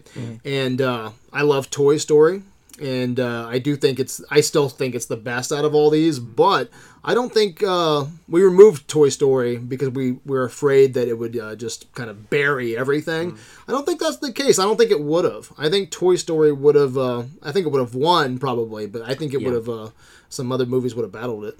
Yeah, no, I think I don't think, Think so? wrong. Yeah, All right, the anticipation. All right, well, we got a few comments. I almost don't want you to tell me. we, got, we got a few comments. Uh, Dusty Combs, Nikki Perk- Perkins, and Benjamin Sager all wrote the word tough. tough choice. Tough. Like this one's really tough. Um, your wife April said the social commentary in WALL-E is just too profound. And Scott Jowdry, I hope I said that right, says Finding Nemo was just a perfect movie. Drama, intrigue, mystery, mental illness, easy choice. So he was the only one who did not find it tough at all. He was like, ah, fuck it. Finding Easy Nemo. choice. Fuck 'em. Everything else can fuck off. Now, do you guys Overrated. ever see like uh, since April's not in Pantheon anymore, Rachel is? Do you guys ever look at uh, at at April's vote or Rachel's vote and be like, okay, I know where Nathan and Brad's going now? Do you guys ever think that? No, you and, No, you and your wife no. are different, and Yeah. Rachel and Nathan are the same. But Nathan does whatever Rachel tells him to do, and after after April put up WALL-E, I was very I was wondering if you guys were like, oh, that's that's Brad's favorite. no. Oh no, I, I mean I don't, I don't think so. Yeah, I'm just curious. Hmm. All right, anticipation, man. Okay. it's killing me. All right. So in last place with two votes went to Ratatouille, which uh, that matches up with our Facebook Hey. poll. Ratatouille. Oh, overrated. Um, in fifth place with eight votes went to Up. Okay. Overrated. Fourth place uh, with nine went to Monsters Inc. Okay. Third place with fifteen went to Finding Nemo. Okay. Second place with 16 was Inside Out, and WALL-E wins with 18. Okay. Hmm. Hmm. That's what I was afraid of. I yeah. told Ryan tonight, hmm. if I had to guess, WALL-E would win. Yeah. Yep. I it was it, it's my favorite, but I did not expect it to come out on top. I honestly thought Finding Nemo would come out. I thought Monsters Inc. was gonna come out on top. I knew mm-hmm. you'd be a big player for WALL-E, just because I knew you liked I, WALL-E. I am, and it's and it really uh, Up had four for me. Inside Out had three. WALL-E had seven. So I mean, it had an advantage, but like it wasn't a, a blowout. Yeah, I mean, WALL-E was heading into this marathon is probably like a second favorite of the films, and like uh, Inside Out's really grown in appreciation since I Yeah. watched it the second time. So I mean, it's still up there. It's definitely one of my top three favorites. So yeah, I was Yeah, uh, again I talking talking to Ryan. He was like he wanted Inside Out to win so bad too, but he he he was realistic. You know, he didn't think it would win. Um, Second, it's really close. yeah, I'm glad. I'm I'm happy with that. I'm glad that it it got some love. If Um, one yeah, WALL-E vote had gone to Inside Out, we'd have a tie at the top. Oh, So, I mean, guys, this is rough. Okay, so I'm gonna start this one off tonight, um, and then we'll go marathon men and then guest um, Matthew. Um, who said it earlier? Where they loved WALL-E when they walked out of the theater? I did. Was it you? I Yeah, thought so. yeah. I feel the same way. I still love WALL-E. I think WALL-E's great. It's my it's my second favorite out of this marathon here. Um, I didn't like it as much as I did the first time coming out. I would I would give it a kick up, but I don't know how I'll vote. Kind of like what you, what, how you did How with did Toy, Toy Story. Story? Yeah. So I think it's uh I think it looks great. Got my best director, you know, awesome character. WALL-E's awesome. Special effects. Um, uh, the the story's cool, breaking down sci-fi tropes. Um, consumerism. It's gonna be a Black Friday movie for me now. Um, I think WALL-E offers a lot. It's cool, you know. I think I think WALL-E's a cool little, little movie. So it's my second favorite. I will give it a kick up. I don't know how I will vote. I'll probably go a yes, but I would give it a kick up for Pantheon. So who wants to go next? Um, I, I'll just make it an easy yes. It, I think it needs to get kicked up. Uh, like I said, it's in my, my top three. Um, and you know, I, I gave a no to, to Toy Story. I think I'm the only no that went in in council, but only because I wanted to see that trilogy go up. Here, WALL-E is its own perfect little standalone thing that doesn't need other things to feed into it. Um, and nothing else takes away from it that came before it or has come after it. I think it's it's it's a movie that fits within Pixar's shelf, but you can pull it out of Pixar's shelf and it still holds up to be its own thing. It does have a timeless feel to it. Um, and uh, I don't know if you guys ever feel like this with when you're watching marathons or verses. Uh, more so with marathons because we have six that we have to watch, five to six. And uh, I felt kind of rushed on this because we did do it around Thanksgiving, and then we were, I, w- I was doing the remo- studio remodel right afterwards. So uh, this week here, I had to just watch three of them as quick as I could, and so I couldn't wait to see what movie was going to win tonight, so I could rewatch it and just focus all on that movie. So I'm actually glad it's WALL-E. I can't wait to. It was uh watched that a couple nights ago, but I had to to watch it quick. It was a time that I didn't want to watch it, and I was just kind of pressured. So I'm, I'm looking forward to watching. Well, maybe possibly watching WALL-E again, depending on what everybody says at this table. So, um, yeah, what you thinking? I don't think it's Pantheon. Really?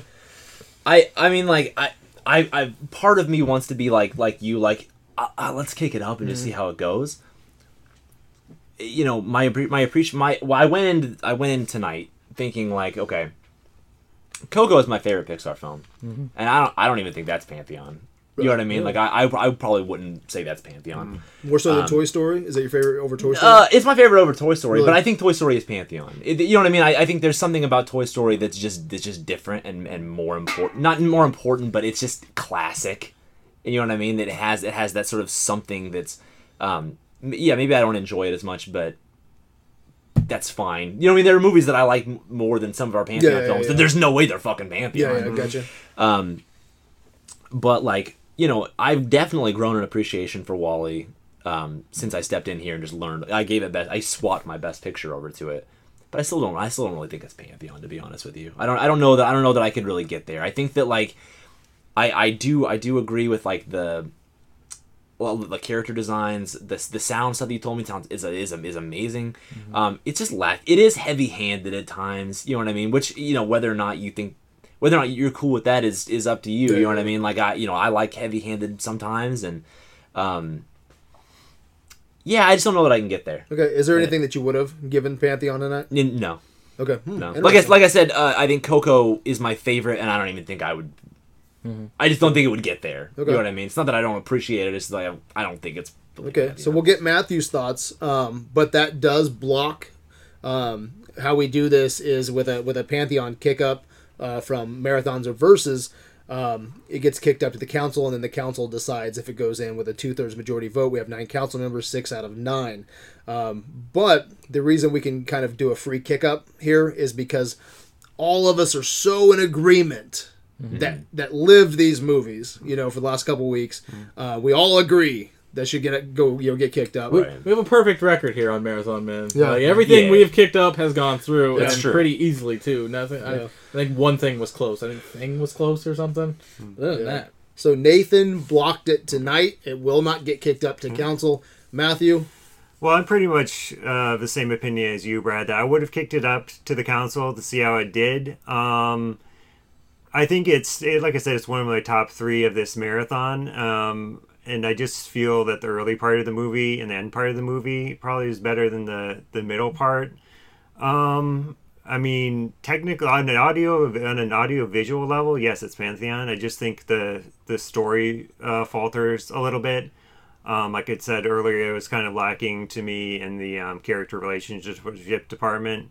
Um, but yeah, it's it's still it's still a very good movie. yeah, I was really surprised at how movie, much yeah. it held up, Yeah. though. Yeah. so one of the things you were saying before was like we, we have a perfect record as far as what we kick up. The only thing that was close was Thing, and that was one that I was on the fence about. And it was Yeah. like, uh, I don't really know how. In fact, I said no You were once, a it, no once it actually for went yeah, yeah. for it. Yeah. And so if like I feel bad saying no, but but you were like, I don't know how I'm gonna vote, but I'll kick it up. Yeah, yeah. And, I you, don't do you that were too- like, I don't you do were that like, you know, often. uh, no, you don't. Yeah, yeah, yeah. And and you were like, I don't know how I'd vote, but I'd maybe kick it up. Yeah, and like, yeah. I don't think that's what we want to say. You know what I mean? if, Yeah, yeah. if that if none of us are like in mm. agreement that Yeah, that's yeah, what yeah. should be, then Yeah. I've said probably that should. before about something too. I forget what it was. Well, but, I know uh, we said about you were saying that about something. And I Yeah, was I'm sure I did, I forget what it was. But you're like, oh, and I was like, oh, is that what we really want to say? Exactly. Yeah, yeah. Yeah, is that what we so wanna I send agree up, with like- you. Yeah. Mm.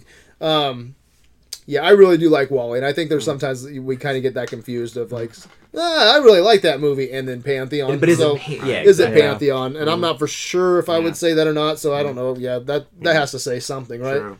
Exactly. So uh, just out of uh, just for fun here, is there anything that uh, any of us have said at the table where you're like, oh fuck you, you blocked it? Uh, yeah, Apo- Yeah. Apocalypse Now. I think is Yeah, Pantheon. yeah. I think. I have two for Kyle. I have two Go fuck right to. Kyle. It's, it's it's Apocalypse Now and Akira. and Akira. And Akira. Yeah, yeah. Yeah. Kara just I'm does not do it for Do you have I'm any? still shitty about it. Yeah, Akira. Akira. Apocalypse Oh. Now and Akira. Th- Oh, those are oh, those are two that stick out. Yeah. Uh, Get out of here! Yeah. Li- Li- I think Lion King's the only one that I was like, man, Yeah. that really should have I forgot. in. How did that not get kicked up? Uh, I'm sure it was me. Spencer wasn't it? and you, I think, Yeah. both was said it no. really? You said no. No, maybe I don't Spencer think did it's say Pantheon. yes. You I definitely didn't said say no. any- I that. didn't say yes to fucking Lion King. Interesting. Yeah, I know. Does my- it fucking bother you that like Scars, James Earl Jones and fucking like they're not brothers? Does that fucking bother you? You know what Like- bothers me is Hakuna Matata. Yeah, it's it- like your your your dad's dead. You're you're you're banished from your fucking home.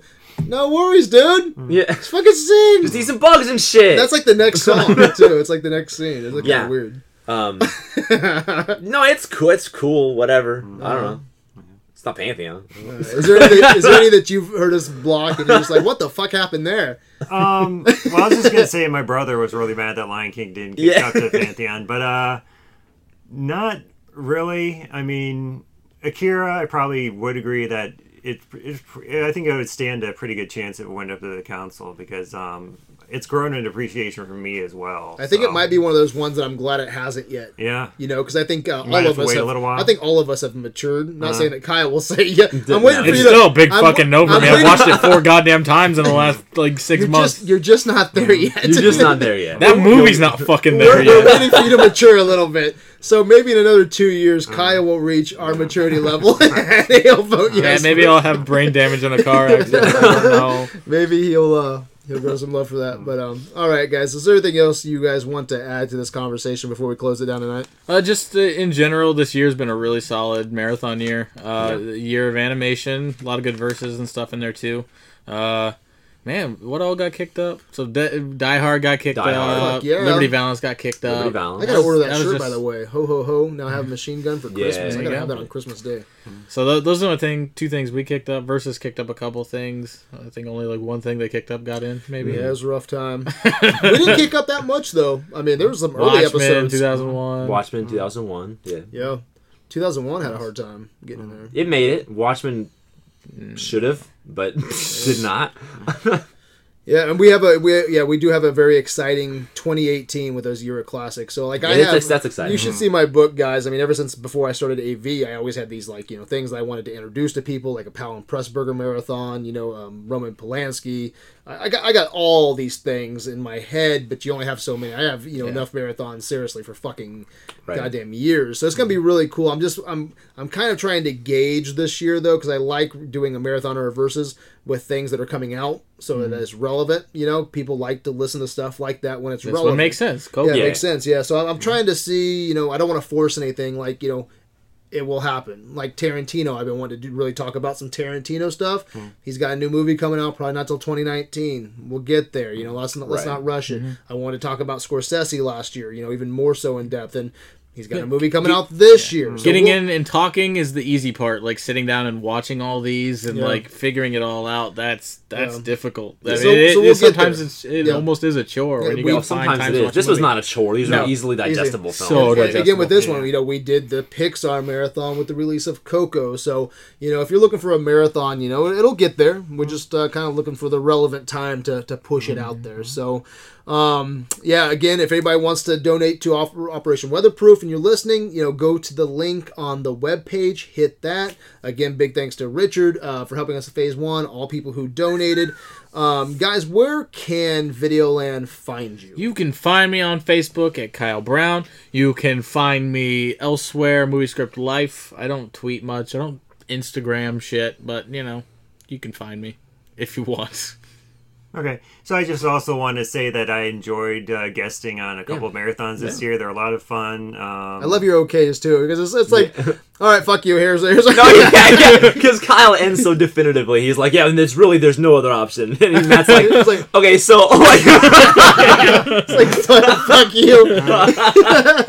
No, you had, you had because of good picks. I'm not. I'm not going to rank you. Um, so you can find me on Facebook at the AV Group. You can find me on Twitter at travelingmatt77. You can find me on Goodreads. And Were you traveling after this?